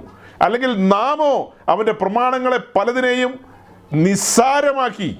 എറിഞ്ഞൊന്നും കളഞ്ഞില്ല പക്ഷെ നിസ്സാരമാക്കി. ലിവിയ പുസ്തകം ഇരുപത്തിരണ്ടിന്റെ ഒൻപതാണ് ഞാൻ പറഞ്ഞത്. നാമോ അവന്റെ പ്രമാണങ്ങളെ നിസ്സാരമാക്കി പല കാര്യങ്ങളും.